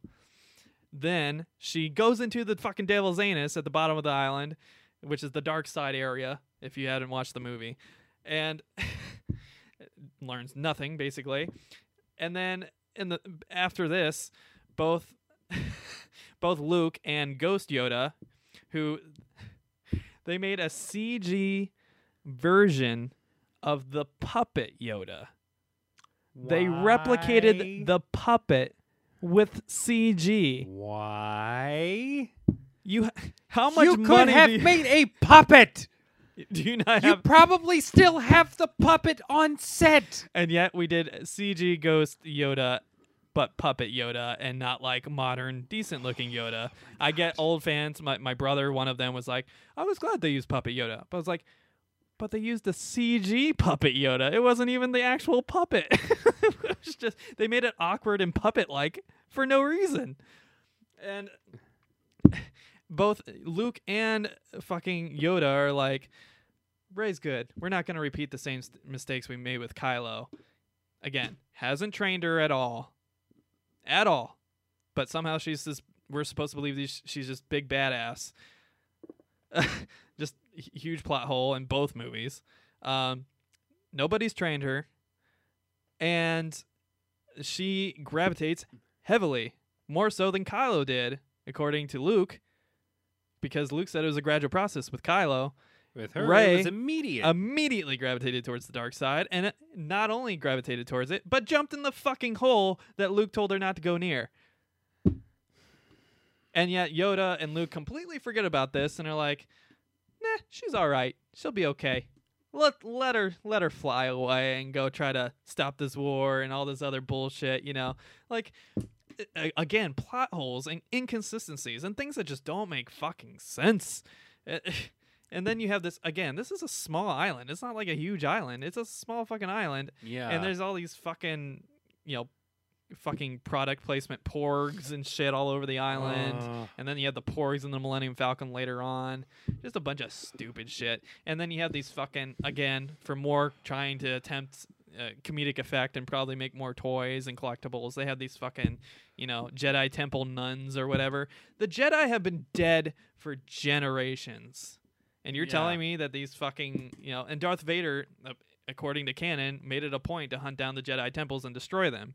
all of them. So we have Luke in this old Jedi temple with a force tree, with the fucking literature about the Jedi on this island with these fucking nun- fish nuns that are- there for comedic effect to sh- yell at Rey every time she does something stupid. Again, very prequely, Yeah. very prequely. All of which Uh, uh, somehow Darth Vader has managed to completely forget about or just overlook. yeah, and they just they they literally make the Jedi, Luke and Yoda specifically, into just these kind of neutered, basically what they hate. Because yeah. Luke wants to go burn the Force tree and the temple and destroy the literature. They literally make the Jedi into book burners. And not only not Oh. only does Luke, who was having doubts, you know, he wants to end the Jedi because he thinks it's going to continue this s- circular path. Yeah. But then he has doubts, and then Yoda shows up as a ghost puppet thing I guess. and acts like an idiot and goes, "Oh, um, you, you can go ahead and do it, Luke. Whatever, fuck it." and, and then fucking Yoda summons like a lightning bolt that goes down, strikes the forest tree, Yoda and, fucking burns it. and burns the forest tree and the literature. So not only are the Jedi basically dead, even though Luke goes, "I'm not the last Jedi. I won't be the last Jedi," and which contradicts the title of the fucking movie. Uh, yeah. Um, they literally turned the Jedi into what they hated most, which is destructive, book burning terrorists. Which is exactly what Darth Vader was. That's exactly what Darth Vader was. Yeah. Yeah, when he wasn't killing children. And, Uh, and what- their explanation, their ex- you want to go into it? I feel like I've been talking my ass off. The explanation from Yoda. Rey already has everything that those books possess. You mean the t- Words from Yoda. You mean the 10 minutes of training where Luke said, fuck that, you're a dark side minion. like, Uh, yeah. you're going to the dark side, guaranteed. Yeah, and And Yoda's just like, ah, nah. fuck it. like, oh, it's fine. It's fine. Everything's fine. She'll be fine. It, I must fuck. uh, yeah. So God fucking so damn it. stupid. And of all the fucking Force ghosts to appear, why would it be Yoda? And then Ben trained him. And then Ben coached him as a space ghost, which I think is a dumb plot line in Star Wars altogether. I hate the whole fucking Jedi ghost thing, especially when they just give up for no reason. Which another thing I don't like about this movie. Oh yeah. Luke just uh, disappears. I'm old. Fuck it. I'm old. Fuck this. Fuck you all. give, give me out. Not I my want out right problem. Yeah. So I'm just so that's a Star Wars great, but this movie it just again with inconsistencies and things that just don't. And I get you know, you know what do you do? Do you bring back Ewan McGregor and have him stand in as Obi Wan? Which is already a problem with the re-edits of the original trilogy, where they had you know fucking Christensen show Uh, up as oh. as Darth Vader slash Anakin at the end, and just Probably the most sacrilegious thing to happen to those movies. But we saw what they did with Leia and Grand Moff Tarkin in Rogue One, Yeah. and this was a fucking CG ghost. Not only a CG ghost, a CG ghost of a fucking puppet. You're telling me they couldn't do a CG ghost that was convincing of the old Obi Wan? Right. I So don't maybe thi- just stand there. I and think- kind of nod or I something. think that would have made a lot more sense. Yeah. But I think they just wanted an excuse to put Yoda in one of these movies, and they just couldn't figure out a re up. They couldn't figure out a logical reason to put him in the movie, so they're like, "Yeah, we'll make him a book burner and an asshole." like, of all people to appear, you would think it'd be his dad, Obi Wan. No, they choose Yoda because Yoda's iconic, and we need an excuse to sell more toys. Like, the, the, the uh, movie just it it just hurts. It just hurts all the way down. Yeah, there's just so much, and just I th- I had I think maybe I'm guilty of high expectations here, but the trajectory of Force Awakens and Rogue One gave me all the confidence in the world that they were gonna do right Right. because they gave them such a strong foundation, and they squandered all of it. Not only did they squander all of it, but they just ruined a lot of it. Yeah. There's some that's not really salvageable anymore. You know, stuff that could have made them cool, dynamic characters, and just completely made them inconsistent, incoherent, nonsensical characters. Yeah. The Uh, nonsensical being like my biggest issue with this whole thing is like a lot of it just it doesn't fit or it doesn't make sense. It does not make sense at all. Are there are there any other island things that you can remember? Not I specifically. mean, we got the Jedi book burners. I- I think that one to me was the most egregious because that's everything the Jedi are against. yeah. Yeah. Everything. Like you, You, you, literally did exactly what Darth Vader does. And your excuse, Rey has everything she needs. Like, go fuck yourself. No, she doesn't. She's gravitating. To, she's attracted to the dark side. and she's been training for 10 minutes. The only person left that has any actual Jedi training is Kylo Ren after Luke, and he's an asshole. He's already a fucking Sith. so, like, that doesn't make sense. There's no reason for that to happen at all. And then Yoda not only encourages it, but he fucking does it himself. fucking summons lightning and fucking strikes the tree. Also, if you have the power to do that, why aren't you solving these fucking problems for us? Like immediately. You can summon force lightning, from beyond the grave. But you can't fucking help us solve the stupid fucking problem we got going on with this fucking space asshole. This fucking Uh, Snoke that isn't explained whatsoever, that came out of nowhere, but apparently Luke and Leia and Han knew him. like we and we What? and we still have no explanation, and there's probably not an explanation in sight because spoiler alert again. You you should have seen this movie if you're listening. yeah. they fucking kill him. yeah. They fucking Darth Maul him, and not Oh. even like with a cool Jedi fight first. He's sitting in his chair, gloating, and Kylo Ren, Like- kind of obviously, Don't, don't look at this hand. Don't look at this hand. look over here, look Don't- over here, don't look at Rey, look at look this at Rey, hand. look at me pointing this at Rey, Don't look at this. Yes, I got him. and then he cuts him in half and kills him, and we're like. Okay, like I expected that to happen at some point, probably, where you know somebody tries to ascend the throne, you know, because that's what Siths do, you Yeah. know, and that's what you know, uh, Sidious did to Plagueis or whatever, according to according the to books, stories and yeah. the prequels or whatever. So, uh, I, that was what surprised me. What surprised me is that we got no explanation whatsoever about him. Have no idea who he is, how he got his scar, how he got to power, why uh, Luke and Han and Leia know him, how he contacted Kylo Ren in the first fucking place, and why he contacted Kylo Ren in the first fucking place. Like, yeah. if he's so force sensitive, wouldn't he have sensed fucking Rey and been like, "Hey, Rey is much easier to get to because he's not protected by f- a fucking Jedi. and I'll go get the fucking yeah the salvage that, yard fucking slave who doesn't have to be taught a Yeah. damn thing. who apparently is b- better and stronger than everybody anyway." Just so, without training, without explanation. You know, think back to the the original movies. Luke gets trained by Obi Wan a, a lot, and then by Yoda, a significant amount before Yoda dies. Yeah. And then he has all the experience to go along with it. He was already a fighter pilot, you know, experienced pilot. He was already, you know, he had done all these excursions and fought all these monsters, you know, the fucking yak yaks or whatever they're called, and you know, fought Darth Vader, you know, and done done all these things and saved the princess. And he had experience, he had training, he had expertise, and even he wasn't even close to as powerful as Rey has been in these movies, Yeah. and as competent with a lightsaber as Rey has been in all these movies. As and Luke immediately competent. and Luke surpassed Darth Vader, supposedly, according to these movies. yeah. He surpassed his father, who was thought to be the strongest Jedi of all time.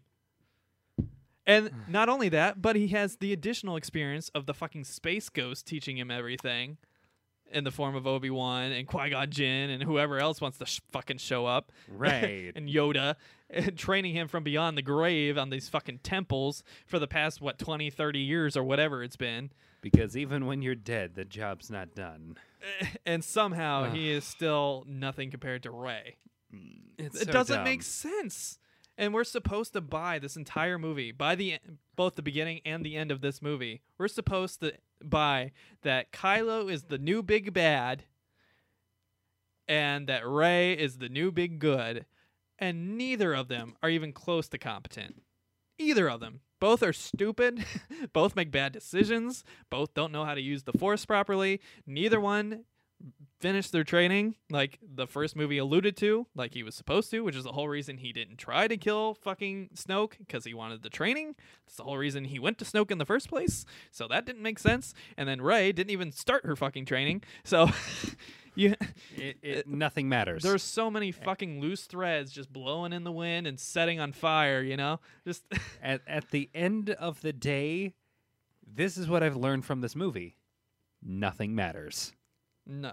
Absolutely nothing. And it, it bums me out so much. I'm not even a big Star Wars guy. I say this all the time. I make fun of the Star Wars names in the comic readouts every week because we got 800 of them. And I have actually read some of the canon, like the new canon Star Wars books.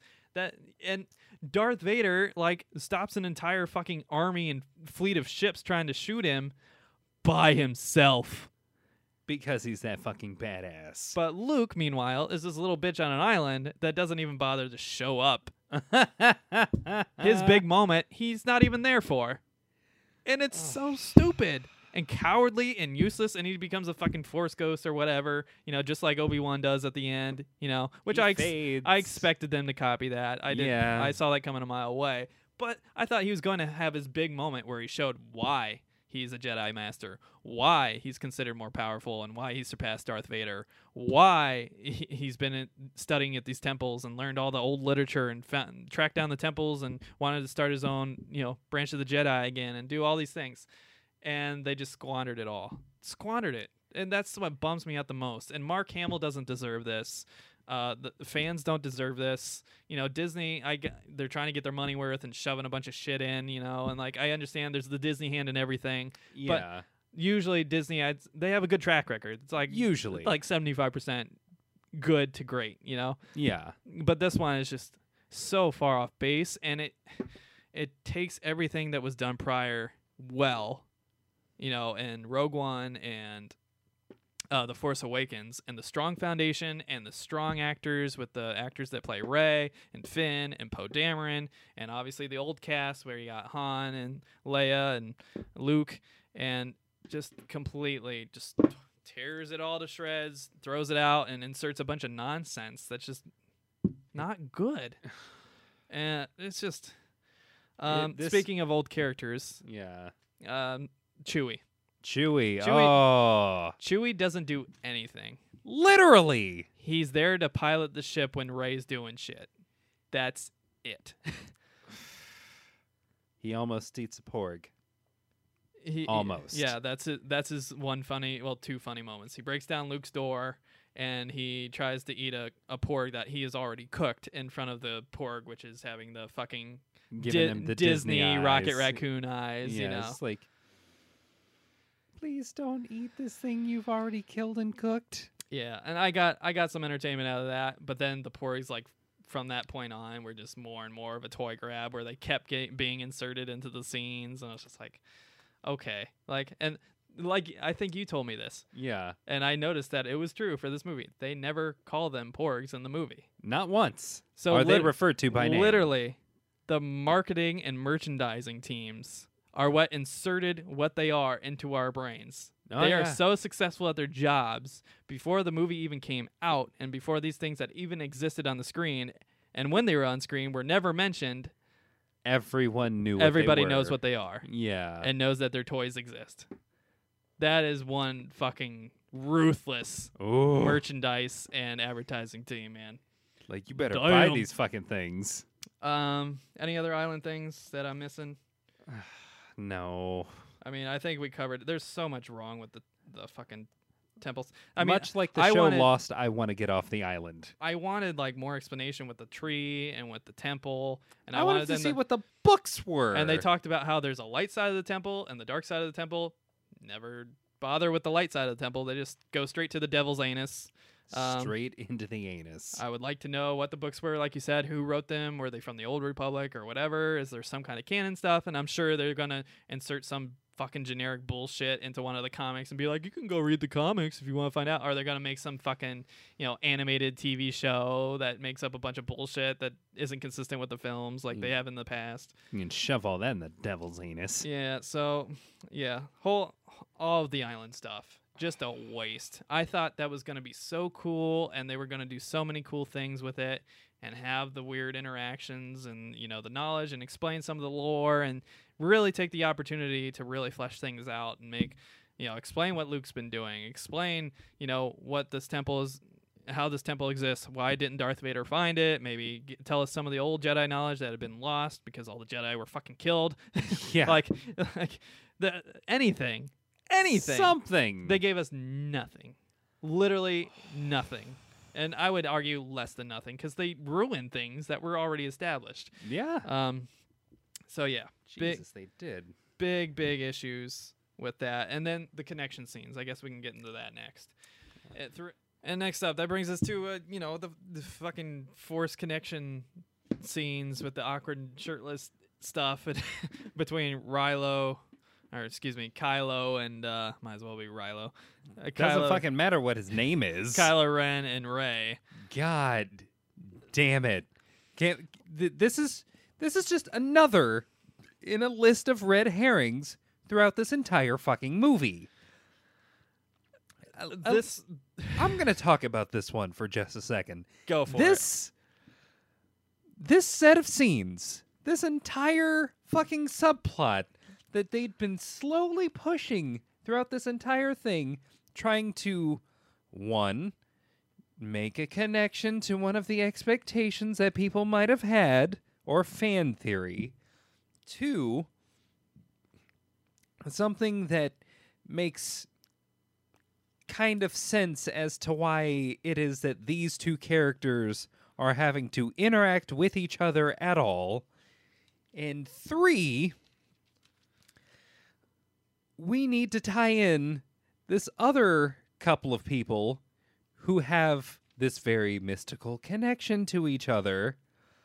Not just because they're fucking space siblings, but because they're space force sensitive siblings we're going to take these characters and have them do a parallel connection to these two characters in order to maybe make people think, "Oh my god, are they are they related? Could they be related? Is this the fi- is this the answer to all of the theories that people have had on the internet?"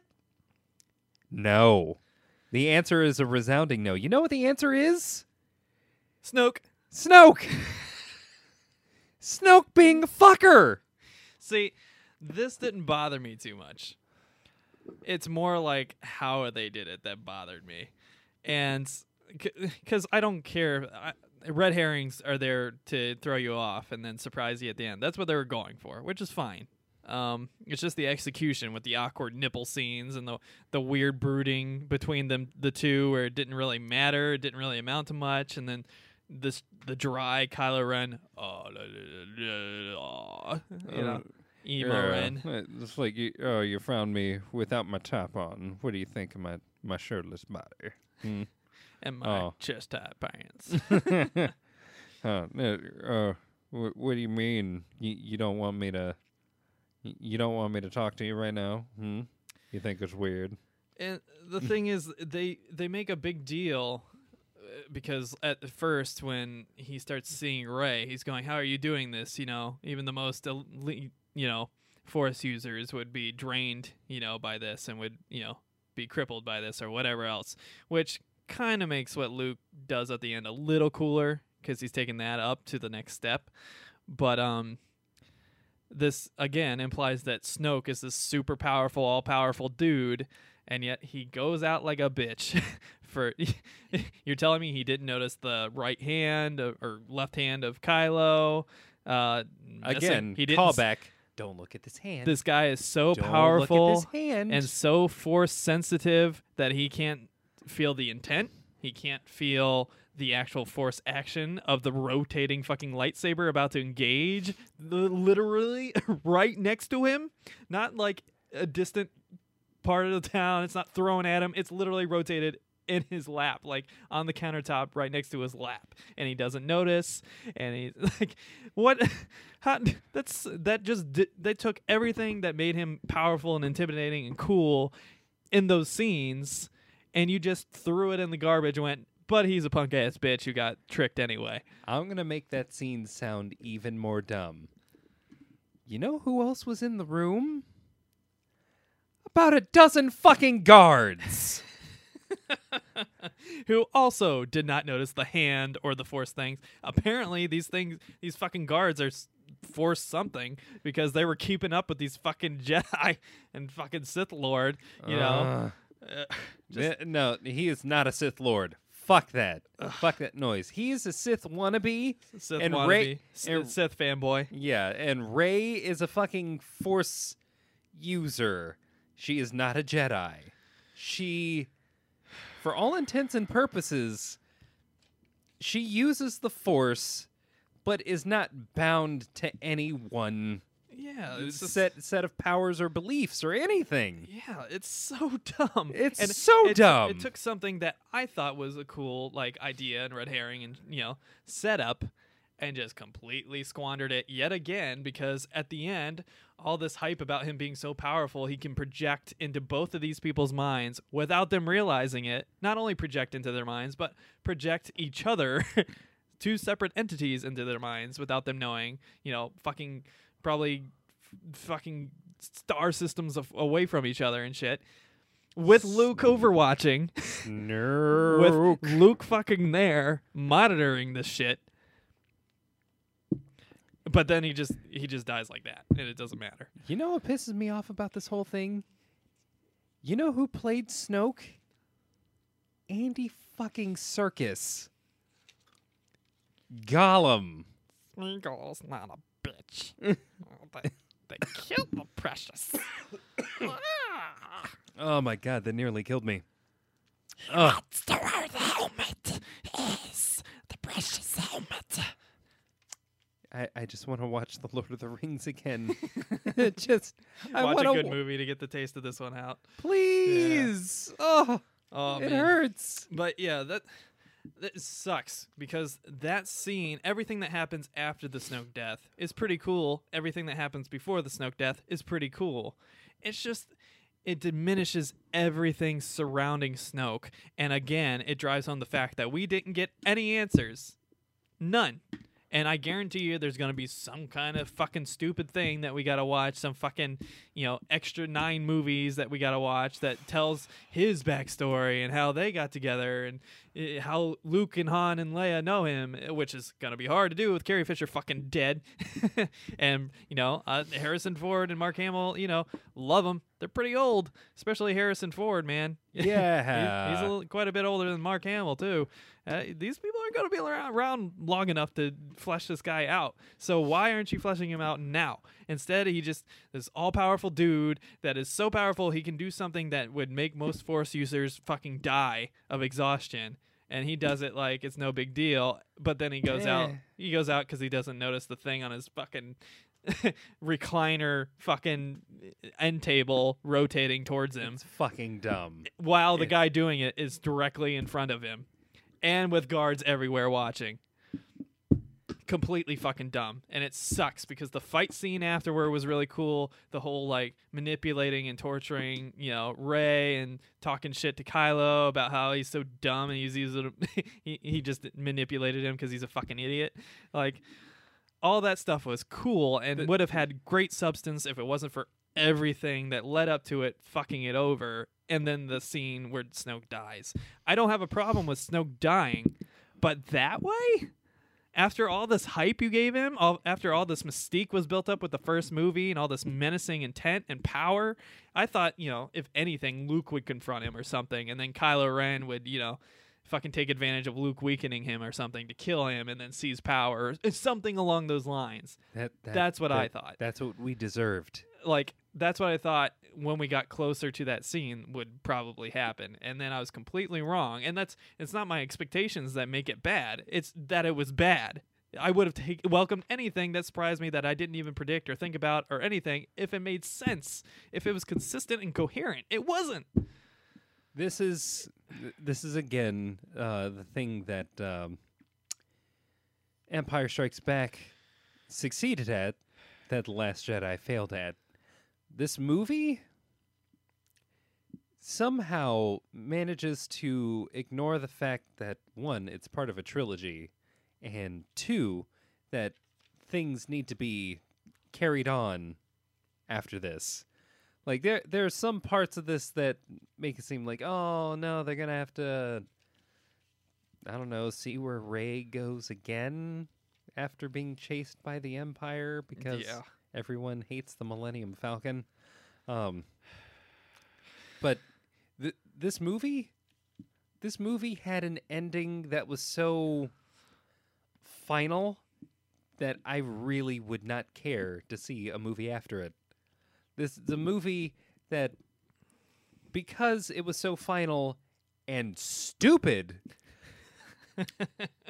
that I'm almost immediately not interested in watching another one. Yeah. I don't fucking care about Rian Johnson's Star Wars trilogy of his own that they gave him. You know what this made me feel? this. This made me feel like this was like a Rian Johnson fan fiction film. Yes. Like I feel like everything in this movie was a bad fan fiction of a person that didn't really care about keeping things straight yeah, this and just like wrote some big stupid moments that he thought would be cool and some terrible jokes that he thought was funny because he's a fucking weirdo. I and don't to know. loosely try to connect all of these cool ideas that he had together. And again, I'm putting a lot of blame on Rian Johnson. He probably didn't write most of the stuff. Most of the stuff probably came from somewhere else or got, you know, pushed by some Disney executive or something. You know, something along those lines probably happened. It's probably not all Rian Johnson's fault.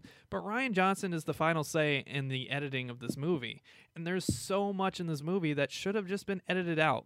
Just cut there's yeah. at least an hour's worth of content in this movie that should have been cut out and completely like entire plot threads that should not have been in this movie. Entire fucking sequences that should not have been in this movie. And again, this movie takes place over the course of like 24 48 hours. yeah. That's it. That's this entire movie. The, all the other movies happen over the course of, you know, huge spans of time, you know, like months, Yeah. years sometimes. Like It, it's this movie happens over 2 days. It, it's again taking something very big, something very, very big, and trying to br- make it as small as you fucking can. It's so awkwardly done, and that is Rian Johnson's fault. That is exclusively Rian Johnson's fault Yeah. because he had the final say in how this movie was edited. You know, there were the typical Star Wars isms that you can rely on to kind of inst- instill some nostalgia and keep the audience in their seats. You know, but in the end, he he didn't execute. he didn't execute. No. So that's a big issue. Um, the fight scene, I, th- I again, I th- we're beating up this movie a lot. There were cool things. The warp thing, even though it didn't make sense, looked cool. Yeah. Um, That was and what very well done visually. and the audio stopping at that moment was really cool. Had a really awesome, you know, feeling to it. Yeah. Um, I, really I strong will say that I was taken by surprise by that. yeah. Um, the fight scene with Kylo and Rey fighting together against these fucking force guards, whatever. That even though also the took me by surprise. even though the context was stupid it was a cool scene it was an awesome scene and i i really didn't ex- i didn't expect the end of that which i thought was kind of stupid but I th- oh yeah, it that- kinda made was- sense. yeah. um, that goes into another thing that's never shown or explained at the end of that fight they're fighting over luke's original lightsaber which rey has been using Yeah. and it breaks in half and somehow causes an explosion. Don't know how that works, but okay, I'll go with it. it knocks them both out, and then Rey doesn't appear again until she's on the Millennium Falcon with fucking Jar or not Jar, uh, fucking Chewbacca and the fucking Porgs shooting ships that are attacking these little ski ships at the big final scene, the last stand of the resistance or whatever yeah. and it's never explained how she got off the ship. It's never explained how she got off the fucking Sith ship. She's in the fucking command center. How does she get off? How does she get on the fucking Millennium Falcon? In a movie that's already two and a half fucking hours, how is there still stuff missing? Yes, exactly. Oh my It- god. and like we like to beat up on BVS all the time. Yes, we do. This movie has more problems, in my opinion, than the BVS movie does. Because BVS very similar.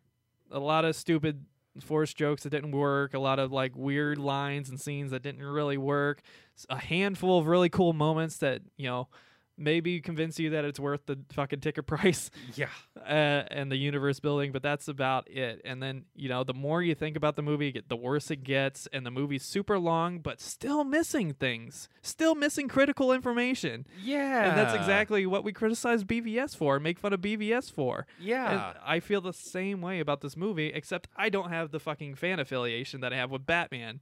right. So it's like just a, I, I like Star Wars. I have nostalgia about Star Wars, but I don't have that like ultimate fan like tendency towards Star Wars. So it's even worse to me in that way. that and that is- sucks because you have such a great cast and you had such a great foundation with the, you know, original movies, even some of the stuff from the prequels. They they gave you some good things to work with. and, And- they took the worst parts of it in this movie and used those. And it just.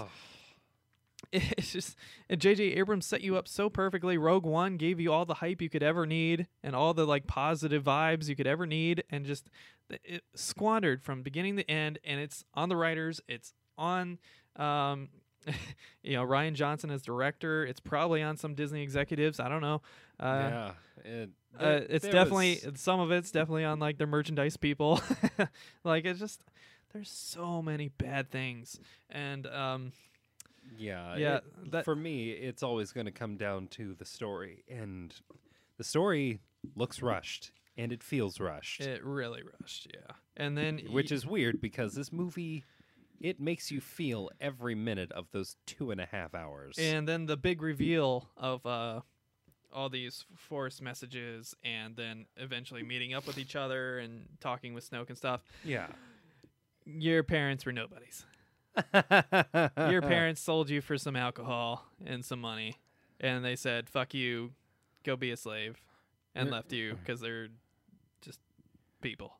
yeah, you're you're nobody. You're, you're not even supposed to be here. Yeah, just, it, you're Rey. You're nothing.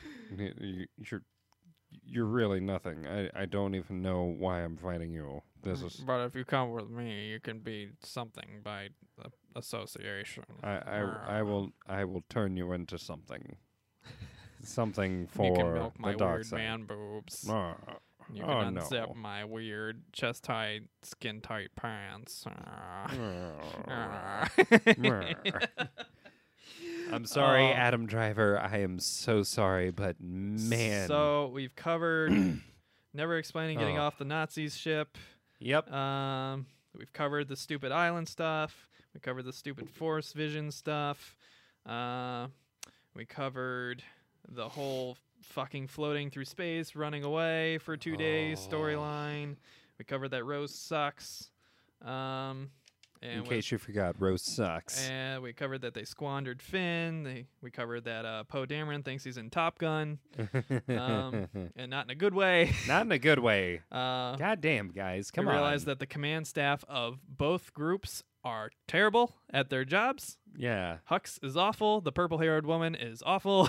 People in They both leadership were suck just they just sucked at their job. they both suck at their job. And now we get to the big ending where we're whatever handful of fucking ships that escaped because again plot hole after plot hole uh, made Benicio del Toro tell the fucking Nazis to shoot their little pod ships instead of the main ship or whatever. Um, the handful of ships that do make it to the surface get there, get into this old base where they have fucking Battleship the board game as their fucking command modules. They, they literally open up and it's fucking Battleship, Mm. but just like shit taped to it. God, that's so weird. and uh, those are their how little. did they? How did that pass? uh, that's their little command stations, which they don't use, by the way, because they immediately run away anyway. a fucking course. and they they go into these little ski ship things that go across this salt plain. Al- Also, this is true of all like sci-fi stuff. Conveniently, there's enough oxygen for everybody on all these fucking planets. But you know, Uh, of course. I'll put that aside for a second. so we got these fucking Yeah. ski ships, which is probably once again just to give you more toys that you can make and sell. um, and they go on these rickety fucking ski ships with Finn and Rose and uh, Poe Dameron and a handful of other people that are still around. Yeah. And the Sith have dropped all these fucking walkers and you know like this fucking laser drill thing that they're going to use to break down the barricade and Fucking big ass cannon. yeah, to get Yeah. at them. And this is the Hmm. part of the movie where they absolutely could have redeemed Finn in this movie. Great in the first movie. Again, should have been the focus again because he was the focus in the first movie. Yeah. Again, we're gonna just we're gonna forget all that stuff. yeah. Fuck it. Um, and we have Finn going to try to, s- you know, basically Poe has learned his lesson from being an asshole. it's like, all right, everybody, pull back. We're not gonna make it. And Finn's like, fuck it, I'm gonna make it. I'm not gonna let these assholes break in and kill everybody. This is the last Whatever- our last last last stand. fucking basically. 40 people. And the one thing they do use the modules for, by the way, is to send out a signal, a stress signal to all the other planets on the galaxy that are part of the Republic, and all of them are like, eh, whatever. Which uh, again is just stupid. Eh. You have a long-term established republic, and you're just gonna like, all right, this terrorist, say all this these terrorist group came up. back. Huh, Right. yeah, it's not worth it. so, and th- and then the whole like end of the movie is about them having hope that we've lit a spark in the rebellion. I'm like, you were a goddamn republic, Right. Like a week ago. What and the none hell of happened? your and none of your allies responded to you, probably because you're all fucking stupid. You're all fucking morons, and you don't know how to run a fucking military. and you just you destroyed all your bombers to destroy one ship when there's going to be eight to replace them. yeah. Um, you fucking don't cover your fucking command center with a shield. Um, you fled the fucking plant, the fucking base that somehow got compromised some way Somehow. through plot holes. Uh, with three ships, one support, one medic, and one main ship. You let the medic and support ships go to s- fucking shit and get destroyed, and then you fucked up the plan because you didn't want to divulge to your fucking command group what the plan was, and so they went rogue Uh. and read a mutiny, and this led to more people being killed because somehow Benicio del Toro is fucking psychic and knew what the fuck was going on. it, it doesn't help that communication was absolute Yeah, shit and- across and, these at the end of this movie, they're down to what, like fifteen people? I like, guess If they're, if I'm being generous at that, I don't Yeah. think there's that many people. we had to fit all of these fuckers on the Millennium Falcon, it can't be more than like Yes, fifteen, right? Which, Oh. which again, one of those people is dead in real life. Carrie Fisher's fucking dead, but she's still alive at the end of this movie. How did we forget that? And so, How did we forget that? And so we have this big fucking epic desert thing, and then who comes to ruin the fucking redeeming moment for Finn? Again, would have been shitty if he died, but uh, it was already they already ruined him in this movie to begin with. So at least that would have redeemed him a little bit. Yeah, And then Rose comes through, rams him, almost kills both of them. I don't see how that solves anything. And then delivers the worst line in this entire series, prequels included, Jar Jar Binks included. She goes, You don't win a war by destroying those you hate. You win a war by saving those you love. I was like, Bitch, the last 15 people to fight this fucking rebellion are in that building. And if Luke Ghost, who you don't know is coming yet, hadn't showed up, literally all of you would be dead. all, All of of you. And you almost killed the two of you trying to save the ones you love. And then she gives the stupid, awkward peck kiss and then dies. Well, not dies, but faints. Like, in the most just awkward, horrible acting, terrible line delivery. And Finn now has to have the stupid love interest with her, where he's already got a love interest kind of going on with Rey. And it just. This is the thing that I think is going to be really, really funny about this whole movie. There's a there's can't talk. There is a saying, "Never meet your heroes." This is the opposite of that. Never meet your fans. heroes never meet your fans. Oh, they will so make well. you worse. All right, so we establish again, once again, if you had forgotten from the beginning of the movie, Rose is still the worst character ever. Yeah. Uh, barely, maybe marginally better than Jar Jar Binks, but in that moment, worse than any character moment ever. I'd And- say she's worse than Jar Jar. Yeah, because Jar Jar bad. doesn't actually, in the grand scheme of things, affect any of the other characters. Yeah, Rose manages to take a good character and bring him down. that's absolutely true, and it Oh. sucks. It fucking It chaps my ass. sucks. God And fucking damn it. I don't want to be that guy, but I kind of feel like both were very miscalculated diversity moves. Whereas the diminishing Finn's role in this movie mm. was in response to the fucking kind of racist backlash of the the Force Awakens, where people were bitching that Finn was the protagonist Yeah. in a Star Wars movie, and I'm like, go fuck yourselves. Finn is an awesome character, and he deserves to be the fucking protagonist. Not only is he an awesome character, but his start point is probably one of the most intriguing And all of- relatable. Yeah. Yes. It's like you start out he's realizing just a that guy. he, he's just a guy who realizes he's on the wrong side of history. yes. It's just like I are we the baddies? And I think that that like kind of racist backlash was what kind of diminished him in this movie. That combined with Poe Dameron being liked, yeah. I think that's what made him kind of diminished in this movie. And then I think they took the opposite approach with um, Rose. Rose, where uh, because Donnie Chen and uh, his uh, I can't remember the other guy's name, the big guy with the giant Gatling gun in Rogue One, Oh, they got yeah, such yeah, a yeah. positive response for including people of you know Asian ethnicities in their movies Yeah. That they're like, oh, we got to insert one into this one. Oh, yeah. And so they inserted the worst possible character they could have possibly chosen. Not because she's Asian, but because she's a bad character. and she not only is a bad character, but diminishes the characters around her. And it sucks that this is the really case sucks. because instead of giving Rose character, for some reason we're giving Rose basically what would be the point of entry viewpoint where it's kind of like Jubilee with the X-Men's like how what would happen if this person who didn't know about any of these people suddenly got inserted into this like completely different world. And like, again, she just like She- Phasma probably should have killed her. Her contributions literally don't help anybody. In fact, they hurt people. They get people killed. Yeah. Her contributions get people killed. Like one of the first things that she does is she meets Finn, and then after realizing that oh he might not be up to any good, she goes and fucking tases him.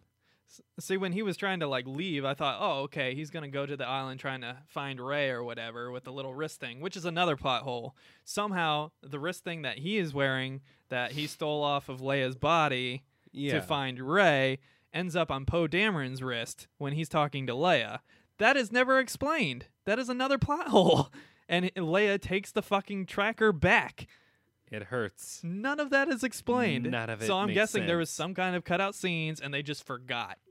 Same with the Luke's I Luke's lightsaber. They're like, "Oh, fuck, we forgot." Or they're like, "You know, it's really hard to make something on green screen green. so let's make it blue." Well, shit. so there's just so much of that in this movie and it hurts. it, it physically hurts me Oh, like just thinking about it. Ugh. So the, the we have this big epic moment that gets completely ruined by Rose once again. yeah. Um, and then we have this kind of weird scene where Luke shows up in the back, which again leads to another plot hole because they say, "Oh, there must be a way out of here because Luke came from somewhere in the back. Luke got in here f- some other way. Luke was a fucking ghost. He could have got there any fucking way he wanted to. Not just that, the direction from which he came, if I'm not mistaken, was actually from the direction from which the laser was actually shooting, which is the front. So we have two things. It's like Luke got in here somehow. Maybe it was from the back. No. So we have two writing things that are wrong, blatantly wrong, and misplaced, and again incoherent plot holes. There's so many plot. There's there's more plot holes in this movie than I think I've ever seen in a single movie before.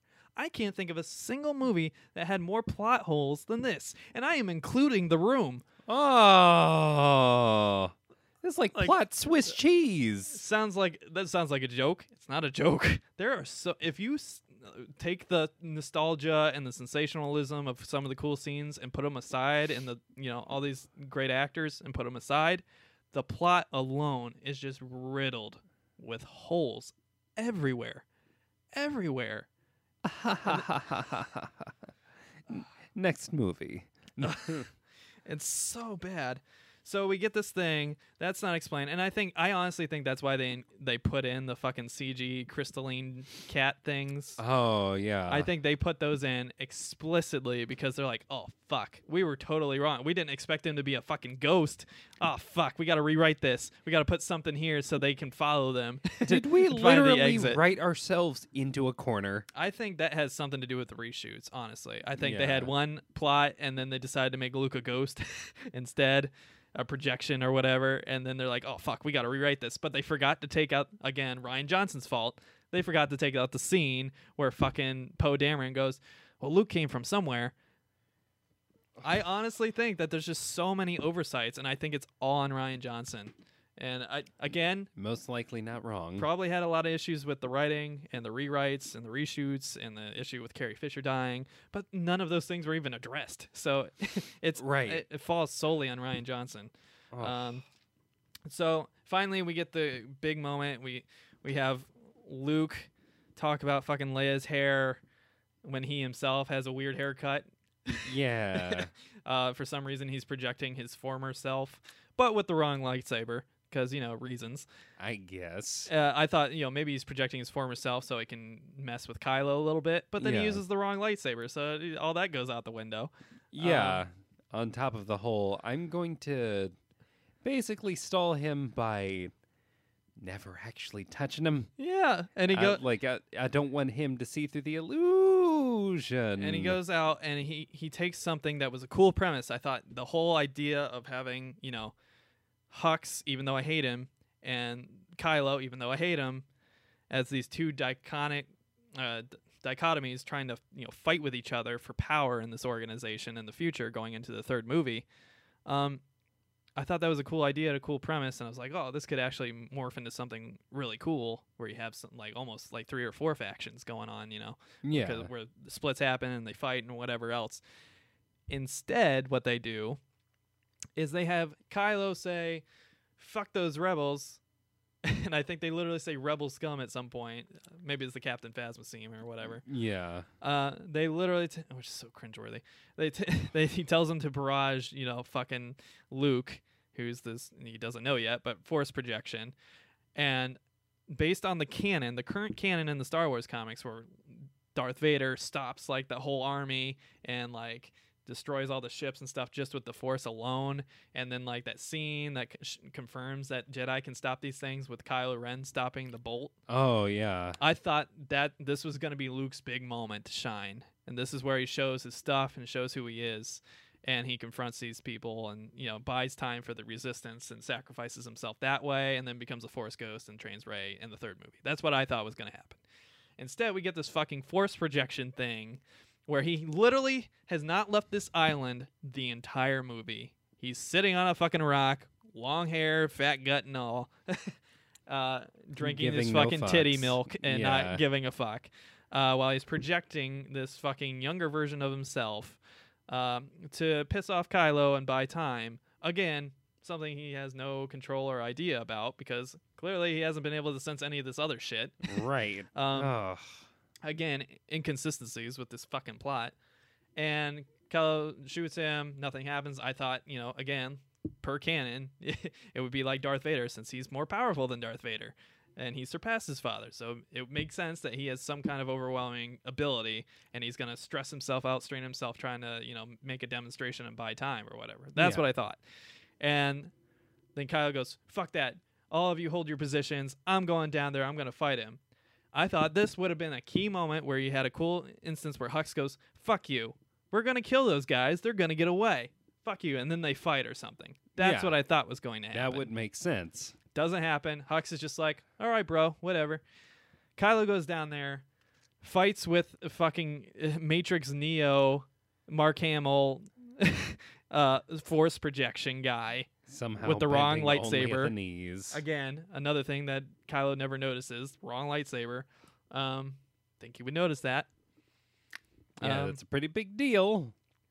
he fights Your him. Uncle trying to kill you in your fucking sleep. And then eventually, you know, after swiping at him once because Luke doesn't move, again, if you're trying to buy time, why are you just letting him figure it out? Right. Stupid shit like that Ugh. because it, it's a force projection or whatever. And then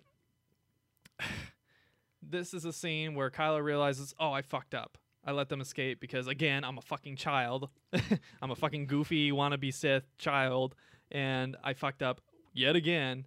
And Hux also fucked up because he didn't do what he should have and killed them now. Uh, and then, Ugh. where I thought they could have had another cool moment is if you have Hux either consider killing him because all the guns are trained on Kylo, and Kylo he they hate each other. They have gotten in each other's way for these entire two movies, and they hate each other completely.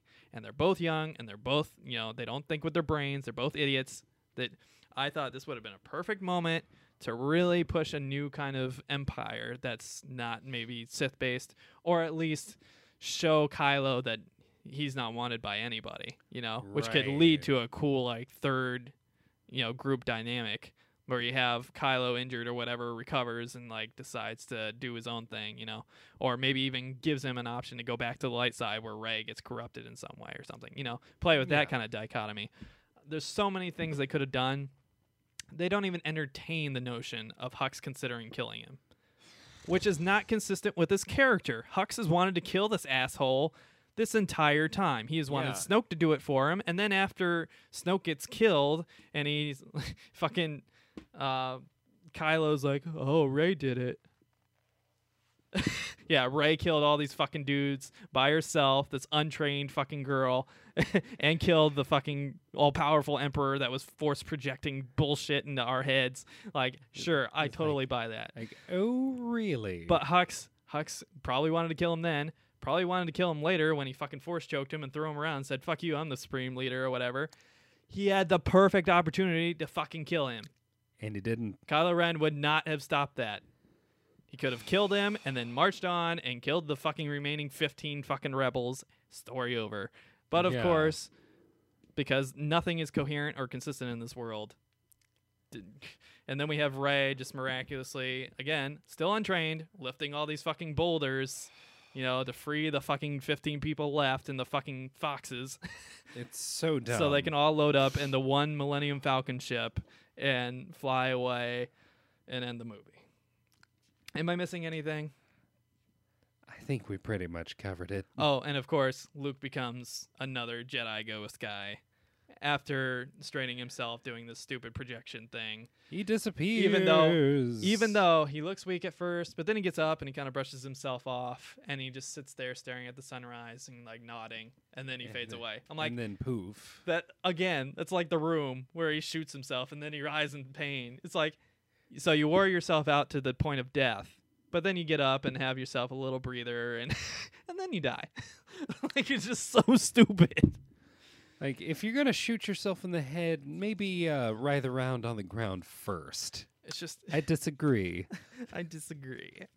All these things just just ruin the potential of this universe and this reboot and everything and everything that's been set up. And i'll say it again and again and again. I mean again there were cool movies. The fight scene w- with the fucking snow guards was cool with kylo and rey fighting together. The kind of some of the ideas they try to think where luke struggled with the dark side and considered killing kylo but then kylo misread it and you know fucking went crazy even though it was kind of a stupid way but whatever. Um, there was dynamics in this movie the scene just the feeling of the fucking warp scene that w- had potential to it. But so much of this movie i felt like this entire movie could have been wrapped up in like the first 30 minutes of a real star wars movie. Yeah. that's what Yeah, I feel. a if lot you of this remove the casino bullshit, remove the PETA movie. ad, removed the fucking two days of floating through space, or at least condensed it to the beginning of the movie. Yeah. Like all of these things could have been wrapped up, and this movie really didn't bring anything new to the universe. It, uh, in fact, it kind of backtrod a few steps and removed things that we wanted to add to the universe, like Snoke. like, just Yeah, and, but instead we were more focused on adding something that we really didn't need. oh, and then at the end, Fucking porgs. as they're flying away in the Millennium Falcon, they have the awkward, uh, kind of like jealousy moment with Rey, which I think again emphasizes, oh, she might be going to the dark side, and her jealousy of fucking Finn and fucking Rose. Of all the We'll people push to be her there. jealous of, fuck off. It's just so stupid, and like Ugh. I saw they were trying to push that, and I was just, ugh. and then they confirmed that fucking Luke is a fucking dead ghost. Even Leia goes, I don't feel him anymore, or whatever. Just so stupid. Ah, so awful. Um, it and- just hurts all the way down. and then the very final scene, we see the kid again, 15 fucking rebels. None of your fucking Republic allies responded. And you think for some reason this you escaping is gonna spark a new they're gonna finance you buying all these new ships and doing all these new things to fight this fucking like terrorist empire? Like go fuck yourselves. Like, uh, like, was this a long, protracted, like, story about how we got to put more than three people in the Millennium Falcon? Because that's what this feels like. it's basically what it is, yeah. And um, then at the very end, it goes back to the kids at the casino, the slave kids, which again, their lives are fucked up now because oh, we released the horses and it's kind of their fault. And so oh, now, I'm sure those now kids they're got getting- beat. now they're getting the shit beat out of them. Yeah. But the one who walks out to go sweep the fucking hay or whatever from nothing, from the fucking dirt, uh, pulls the broom to him with the force. Suggesting that some of these kids are force sensitive or whatever, and he's wearing a rebellion ring or whatever. So that suggests that he's going to, you know, be a recruit in the far future and probably lining up Rian Johnson's fucking trilogy that he's going to film based on this fucking kid who can fucking pull a broom with his fu- the fucking force and because Star Wars is in love with fucking slaves who had the force. It's so stupid. It really it's so fucking stupid. It's extremely stupid. And I can't say enough how disappointed I was walking out of this movie. Because uh, again, not a huge Star Wars fan, but I like it. I enjoy it a lot. It's a big part of our culture. It's super iconic. It's super enjoyable. Like I didn't have the fucking Darth Vader thing spoiled for me before I watched it as a kid, so that was like the big moment, and I got to experience it firsthand. And like, even the prequels had redeeming qualities, you know, to them. That and Yeah. if if nothing else, they were at least coherent for the most part. there was at least a thread you could follow, and s- significant events happened in all of the movies. This movie, nothing happens, and it's three hours long. We're trying to catch real human behavior in this movie, even though we're using aliens. About to have real top of mountain time. It was so bad. I was I can't believe how disappointed I am. And I, I granted I did have high expectations, but I think even if I lowered my expectations, I would not have enjoyed this movie very much. And I would have just picked it apart. A movie about the worst movie ever made was better and more enjoyable than this movie. How is that possible? it's so bad. Uh, and I'm I'm sure that uh, again it's divisive on the internet. I think mostly because fanboy nostalgia and all hail Disney people are out there and just don't want to hear anything other than you know. right. Uh, but I It's their bread and butter, I guess. I think this movie crushed everything good they did with The Force Awakens and with Rogue One and all the good f- vibes and feeling and press that they had built up with those two movies yeah. returning, you know, Star Wars to prominence and then this movie which was expected to be the next Empire Strikes Back and was kind of hyped that way ended up not even getting close. Not even close. Um I This movie isn't even like 10% of what Empire Strikes Back was. uh, the thing is it's so bad that it takes away the good from the universe in other movies that's when a movie is truly bad and in a Oh. cinematic world that is when you have committed the ultimate sin when your movie not only sucks as a standalone film and is riddled with plot holes but it damages future and past movies and that's the biggest criticism with prequel stuff Like, Yeah. they were coherent at least, but they didn't. They damaged the legacy of Star Wars, and they damaged, you know, the kind of past, you know, rhetoric and canon and stuff, you know, in significant ways. Added some good things, did a lot of bad things, you know. And I think I don't think anybody would disagree with that, you know. This movie did that same sin, committed that same sin, and I think anybody who thinks this movie is any better than the prequels is completely completely lying to themselves. I never and thought I'd have to total force someone to watch the prequels before. and total fanboy denial. like Oh. it's so hard, man. And it's again, I like Star Wars, but there's just nothing redeeming about the plot in this movie, about the structure, about the scenes, about the fucking side quests. This Here- movie is Swiss cheese from beginning to end. He- Here's this. Here's the one thing that can be redeemed about this movie. You now have an excuse whenever you look at a Star Wars comic to say the word fucking nerds. now I'm justified. It- yes. And this new canon, I could say it with the old canon, but now I can say it with the new canon. oh. But yeah, it, it sucks because there's just so many questions that people have and so many things that people were hoping would be answered or at least alluded to. Oh yeah. Nothing's even alluded to in this movie. This movie happens in the span of two days. Yeah. And half the cast isn't even present for the, the fucking shit that matters. They compressed the movie so much that things that should have been in the movie were shat right out. So uh, let's Oh. let's see if we can come up with some good things. Obviously, actors, the actors that play Rey and Finn and Poe and Leia and you know Luke, obviously. These are people who know how to act. um, uh, Snoke. I forget. I keep forgetting. His Andy. Serkis. Andy Serkis. Thank you. Um, they all played great. Um, even the guy who plays Kylo, I think he's goofy looking, but he plays the role well. He, he, yeah. he does what He the script is designed to make him do. yeah. Um, he, so he knows how to play the character, even the if he does look a bit goofy. yes, um, but Hux was awful. Rose was possibly the worst character in the Star Wars universe. Oh. Um, all the fucking Benicio del Toro was awful, both in performance and in character. Um, the, all the bullshit at the casino, just uh, so bad. So like every positive I can come up with is surrounded by things that make it a negative, like the fight scene with the fucking Sith guard guys. You know, um, none of that makes sense. You have two w- wannabe Sith Lord and a Force user that's not been trained at all, uh, taking on these elite fucking Sith guards and killing fucking Snoke, even though they didn't really do anything. And Snoke just like let himself die.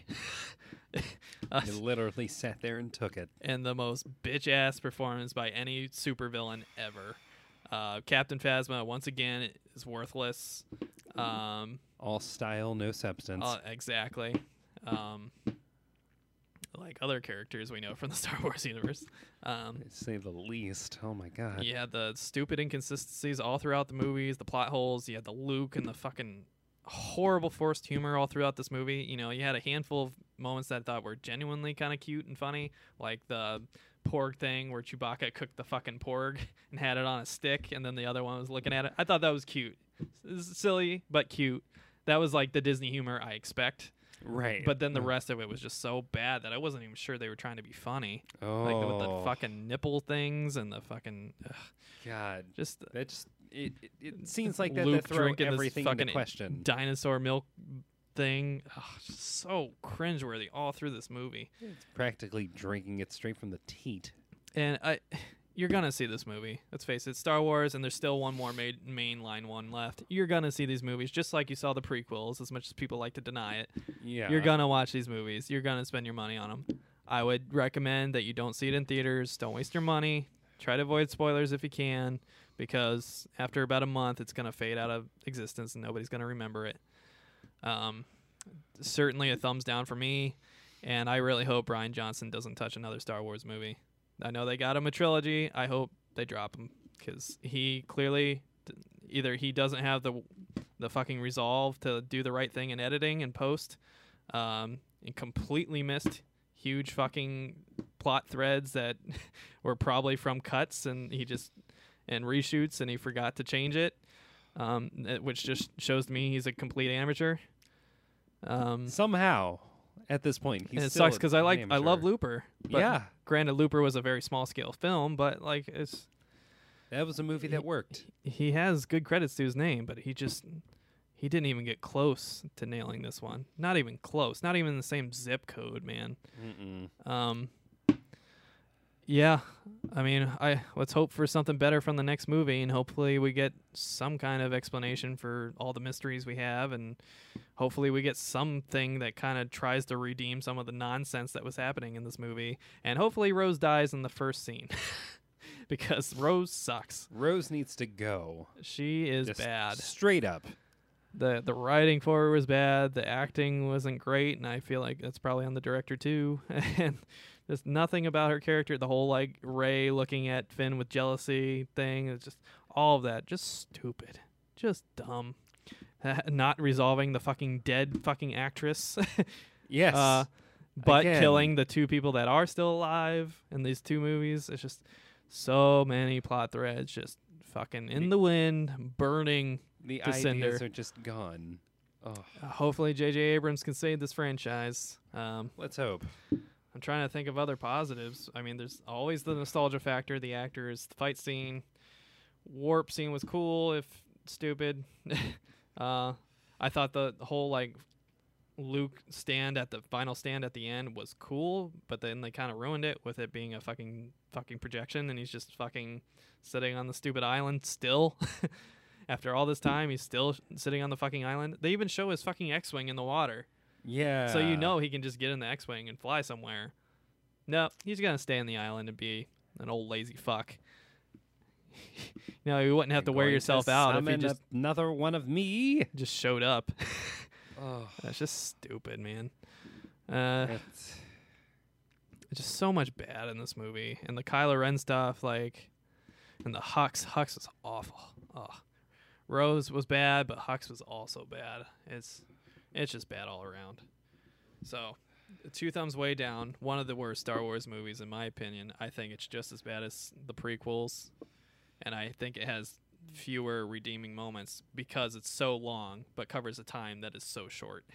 So this movie is almost three hours long, and yet covers such a short, meaningless time span, and right. completely backtracks and ignores all the shit that happened in Force Awakens and all the good foundation they had. And I feel like this is Rian Johnson writing a really bad fanfic, or whoever wrote it, writing a really bad fanfic and filming it. And I think reshoots probably hurt it, but I think overall it falls on Rian Johnson and this writing staff because the actors, with the exception of Hux, brought their A game and like just did Yeah. not did not land any of it. It's unfortunate. They had a lot of talent going into this one, and whoever wrote this needs to be fired. And by that, I don't mean to have their position within the company terminated. I mean Not set allowed. on fire. this person, It's pretty extreme. uh, the, yeah. So is forcing me to watch one of my childhood heroes drink milk from this weird creature at about dick level. I feel the worst for Mark Hamill. Oh, Of all the people, like Carrie Fisher, she had the dumb scene where she floated in space or whatever is her last fucking movie. Uh, okay, you know, but she still was like the leader and everything, and up until the end, even though they should have killed her or done something to get her out of the way. yeah, Uh, but Luke did not deserve this. not Mark Hamill iota. did not deserve this at all, and it's just as cringeworthy to me as the Han scene. Like there's fan theories going on around there that like they were gonna make it so the Han- Han death was like Han did it to himself, so that Kylo couldn't do it. Yeah, Like he did it to himself before Kylo could, so he couldn't cross over. And I thought they were kind of hinting at that when he refused to fire the torpedo at the command bridge, and the two other Tie fighters did it instead to kill his mom. yeah, Um, that's what I thought. And then they completely didn't. They completely owned it. Yeah, I killed Han. Yeah, Yeah, it was just as stupid as you think it was. He walked out on this big stupid bridge over this giant gaping holes because can't have a Star Wars movie without somebody falling into a giant gaping hole. Um, chronologically weirdly. And we- it's, uh, we love Darth to- Maul that starts that trend. chronologically, yes. Yeah, Uh, movie wise, what the the Emperor? yeah. the Emperor, and then like, oh wait, yeah, we we have Well, to do something with this guy. um, was it Boba Fett? I guess. oh he, the yeah, Sarlacc pit. I guess he's technically the first one to fall into a big hole. yeah. No Another character, for that guy. all style, no substance in the movies. Oh, People are like, oh, in the canon, he's cool. Uh, fuck you. Fuck the canon. yeah, We're talking about the movies, the Like- things that matter. yeah. The, in Star Wars, the movies are primary. Everything else is secondary. Like, I like the Witcher comic books, but I don't look at to the Witcher comic books as being the canon. I look to the books and the video game that brought my interest into the books. That's, Right. That's about it. like. It's like uh, Lord of the Rings. I don't, you know, look at a fucking Lord of the Rings comic as the canon for Lord of the Rings. You You know, read the fucking I book. read the fucking books. Yeah. Read a book. Oh, So yeah, sucks because this is George Lucas free. George, his his hands are free of this. It isn't his fault this time. We Yeah, have nobody sure- to blame but Rian Johnson, Disney, and tho- that writing staff. I'm sure he's sitting back and laughing right now. Really sucks. Uh, this has been a really long review, but again, we had, let's see here, one, two, three, four, five, six, seven, eight pages of news or eight pages of notes that I took after this movie about plot holes because I knew there's so many. There's no way I would- I would be able to remember them all, and that's a reflection of a bad movie. Yeah. And I'm sh- you know, God. Uh, like we said, Disney has a sordid history with reviewers and stuff. So, you know, be tentative. You know, we're not going to any free pre-screening, so we have nothing to worry about. But Yeah. this movie's not good. Not good at all. D- Not even anything you wanted to tell folks or add on there? Oh, I thought of one more stupid scene where uh, Luke is in the Millennium Falcon, remembering Han or whatever. R2D2 is right next to him, but he doesn't notice. He doesn't notice until R2D2 goes beep beep. I almost forgot about that scene. He's a fucking Jedi Master, and he can't see a big blue robot that he spent half his life with right next to him. He's gotten old. So dumb. These are the results of getting old. Yeah, the more we talk about it, the more I think about it, the more stuff I'm digging out of my fucking memory banks that I just tried to delete to try to make this movie better because I wanted it to be good, and it just didn't. Everyone wanted it to be good. It wouldn't and that be good. that is at the core of this whole thing, going all the way back to what happened with uh, Rotten Tomatoes. There was a passion in going out of your way to fake accounts so that you can warn people away away from this movie. Um, when it came to this movie, this movie was to its detriment in this case, uh, very much laden with expectation. And we are now seeing the results of what happens to movies or s- directors when the pressure is too much. Yeah, I, I don't. You probably. I don't know if you agree with this. I think this is the worst movie I've seen this year, hands down. Easily. The worst, worst movie I've seen. Like I had some criticisms of like Guardians of the Galaxy and uh, some criticisms of Thor Ragnarok, but at the end I still had fun. It was still an, a decent movie. It, it, it, as far as Marvel goes, I didn't. Yeah. Yeah, I would say it's kind of a bad movie, but with the systematic world that Marvel built, it didn't like clash with anything really. Right. It was just kind of goofy and stupid and you know throwaway stories. You know, this one actually hurts the franchise, and that's a cardinal sin I can't take, especially when you built so much goodwill with Force Awakens and Rogue One. It's so disappointing and such a letdown. This is um, the third movie into their newest slate of Star Wars movies, and already on the third one, we kind of shat the bed. yeah. It it's it's a bummer for sure. So fingers crossed they J.J. Abrams can fucking pull this out of the fucking muck and save this franchise before yeah, it see. because Disney may have just ruined their four billion dollar investment. Uh, I- I'm sure they made their money back by now, but you know, That I don't see it being too much more profitable if they ruin the next one. Yeah, uh, no, Uh, not at all. You know, these And we have a Han Solo movie. you're not going to be able to count on this nostalgia of Mark Hamill and Harrison Ford for much longer. So yeah, uh, I think just to wrap this movie up, it's bad. Don't see it. Don't uh, do it. I mean, you're going to. We can't stop you. You're probably going to see it because you want to talk about it and But- you want to watch our spoiler cast. but don't do it. but don't do it. Um, sucks for the future. Hurts the past. Overall, bad movie. Just awful. Yeah. And this movie deserves all the flack it's getting, in my opinion. And Mark Hamill did not deserve this. Fuck you, Disney. Fuck you, Lucas Arts or whatever you are now, Lucasfilms. Um, you have, deserved better. you really shit the bucket. Like, Yeah. It, th- this cast did not deserve this movie. It was so bad. You, you, you Um, guys shit the bed. Clean it up. That's all I'm asking. God. To me, this is a bad fan fiction made with a really big budget. Yeah. which is a lot of times my criticisms of the new like Snyderverse WB films. This one didn't have awful CG throughout the entire thing, but it did everything else that I hate about those movies worse.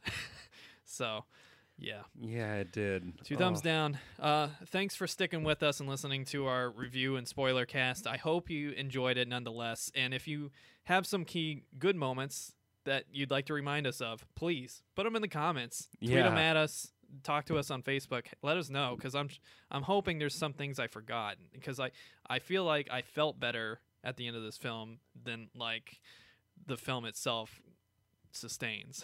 you know. Yeah. Like the Luke moment at the end was cool until a point. The fight scene at the you know between Kylo and Rey was cool to a point. The warp scene was cool to a point. But then everything else was just a wash, and the first hour and a half of this movie is just n- worthless. yeah. So- There, there's a lot of uh, there, there's a lot of things that look really cool, but are really dumb if you really think about it. Yeah. So thank you once again for sticking with us. Remember, you can check th- all of this content out on our website at htbvids.com, htbvids.com. Um, we got buttons that link to our Stitcher channel, our iTunes channel, and our YouTube channel. Uh, we got active written posts on there. We're still trying to catch up with all the content. Once we get caught up, it'll be pretty regular. But we got our covers of the week. We got our weekly Hit the Books podcast where we talk about the newest comic releases and comic book news and uh, tell you what comics to read and what covers are great and all that jazz. Um, that sounds like a good time. Be sure to stick around for more content. Check out our instructional videos. Talk to us on Twitter and Facebook and uh, let us know if you got some constructive criticisms or uh, any compliments you want to send our way. Really appreciate you listening. I've been your host, Chris Holcomb, And I'm Emery Saunders. and we'll see you next time. Bye. Merry Christmas. Fuck this movie. oh my god. This movie can fucking die. Lana! What? Danger zone.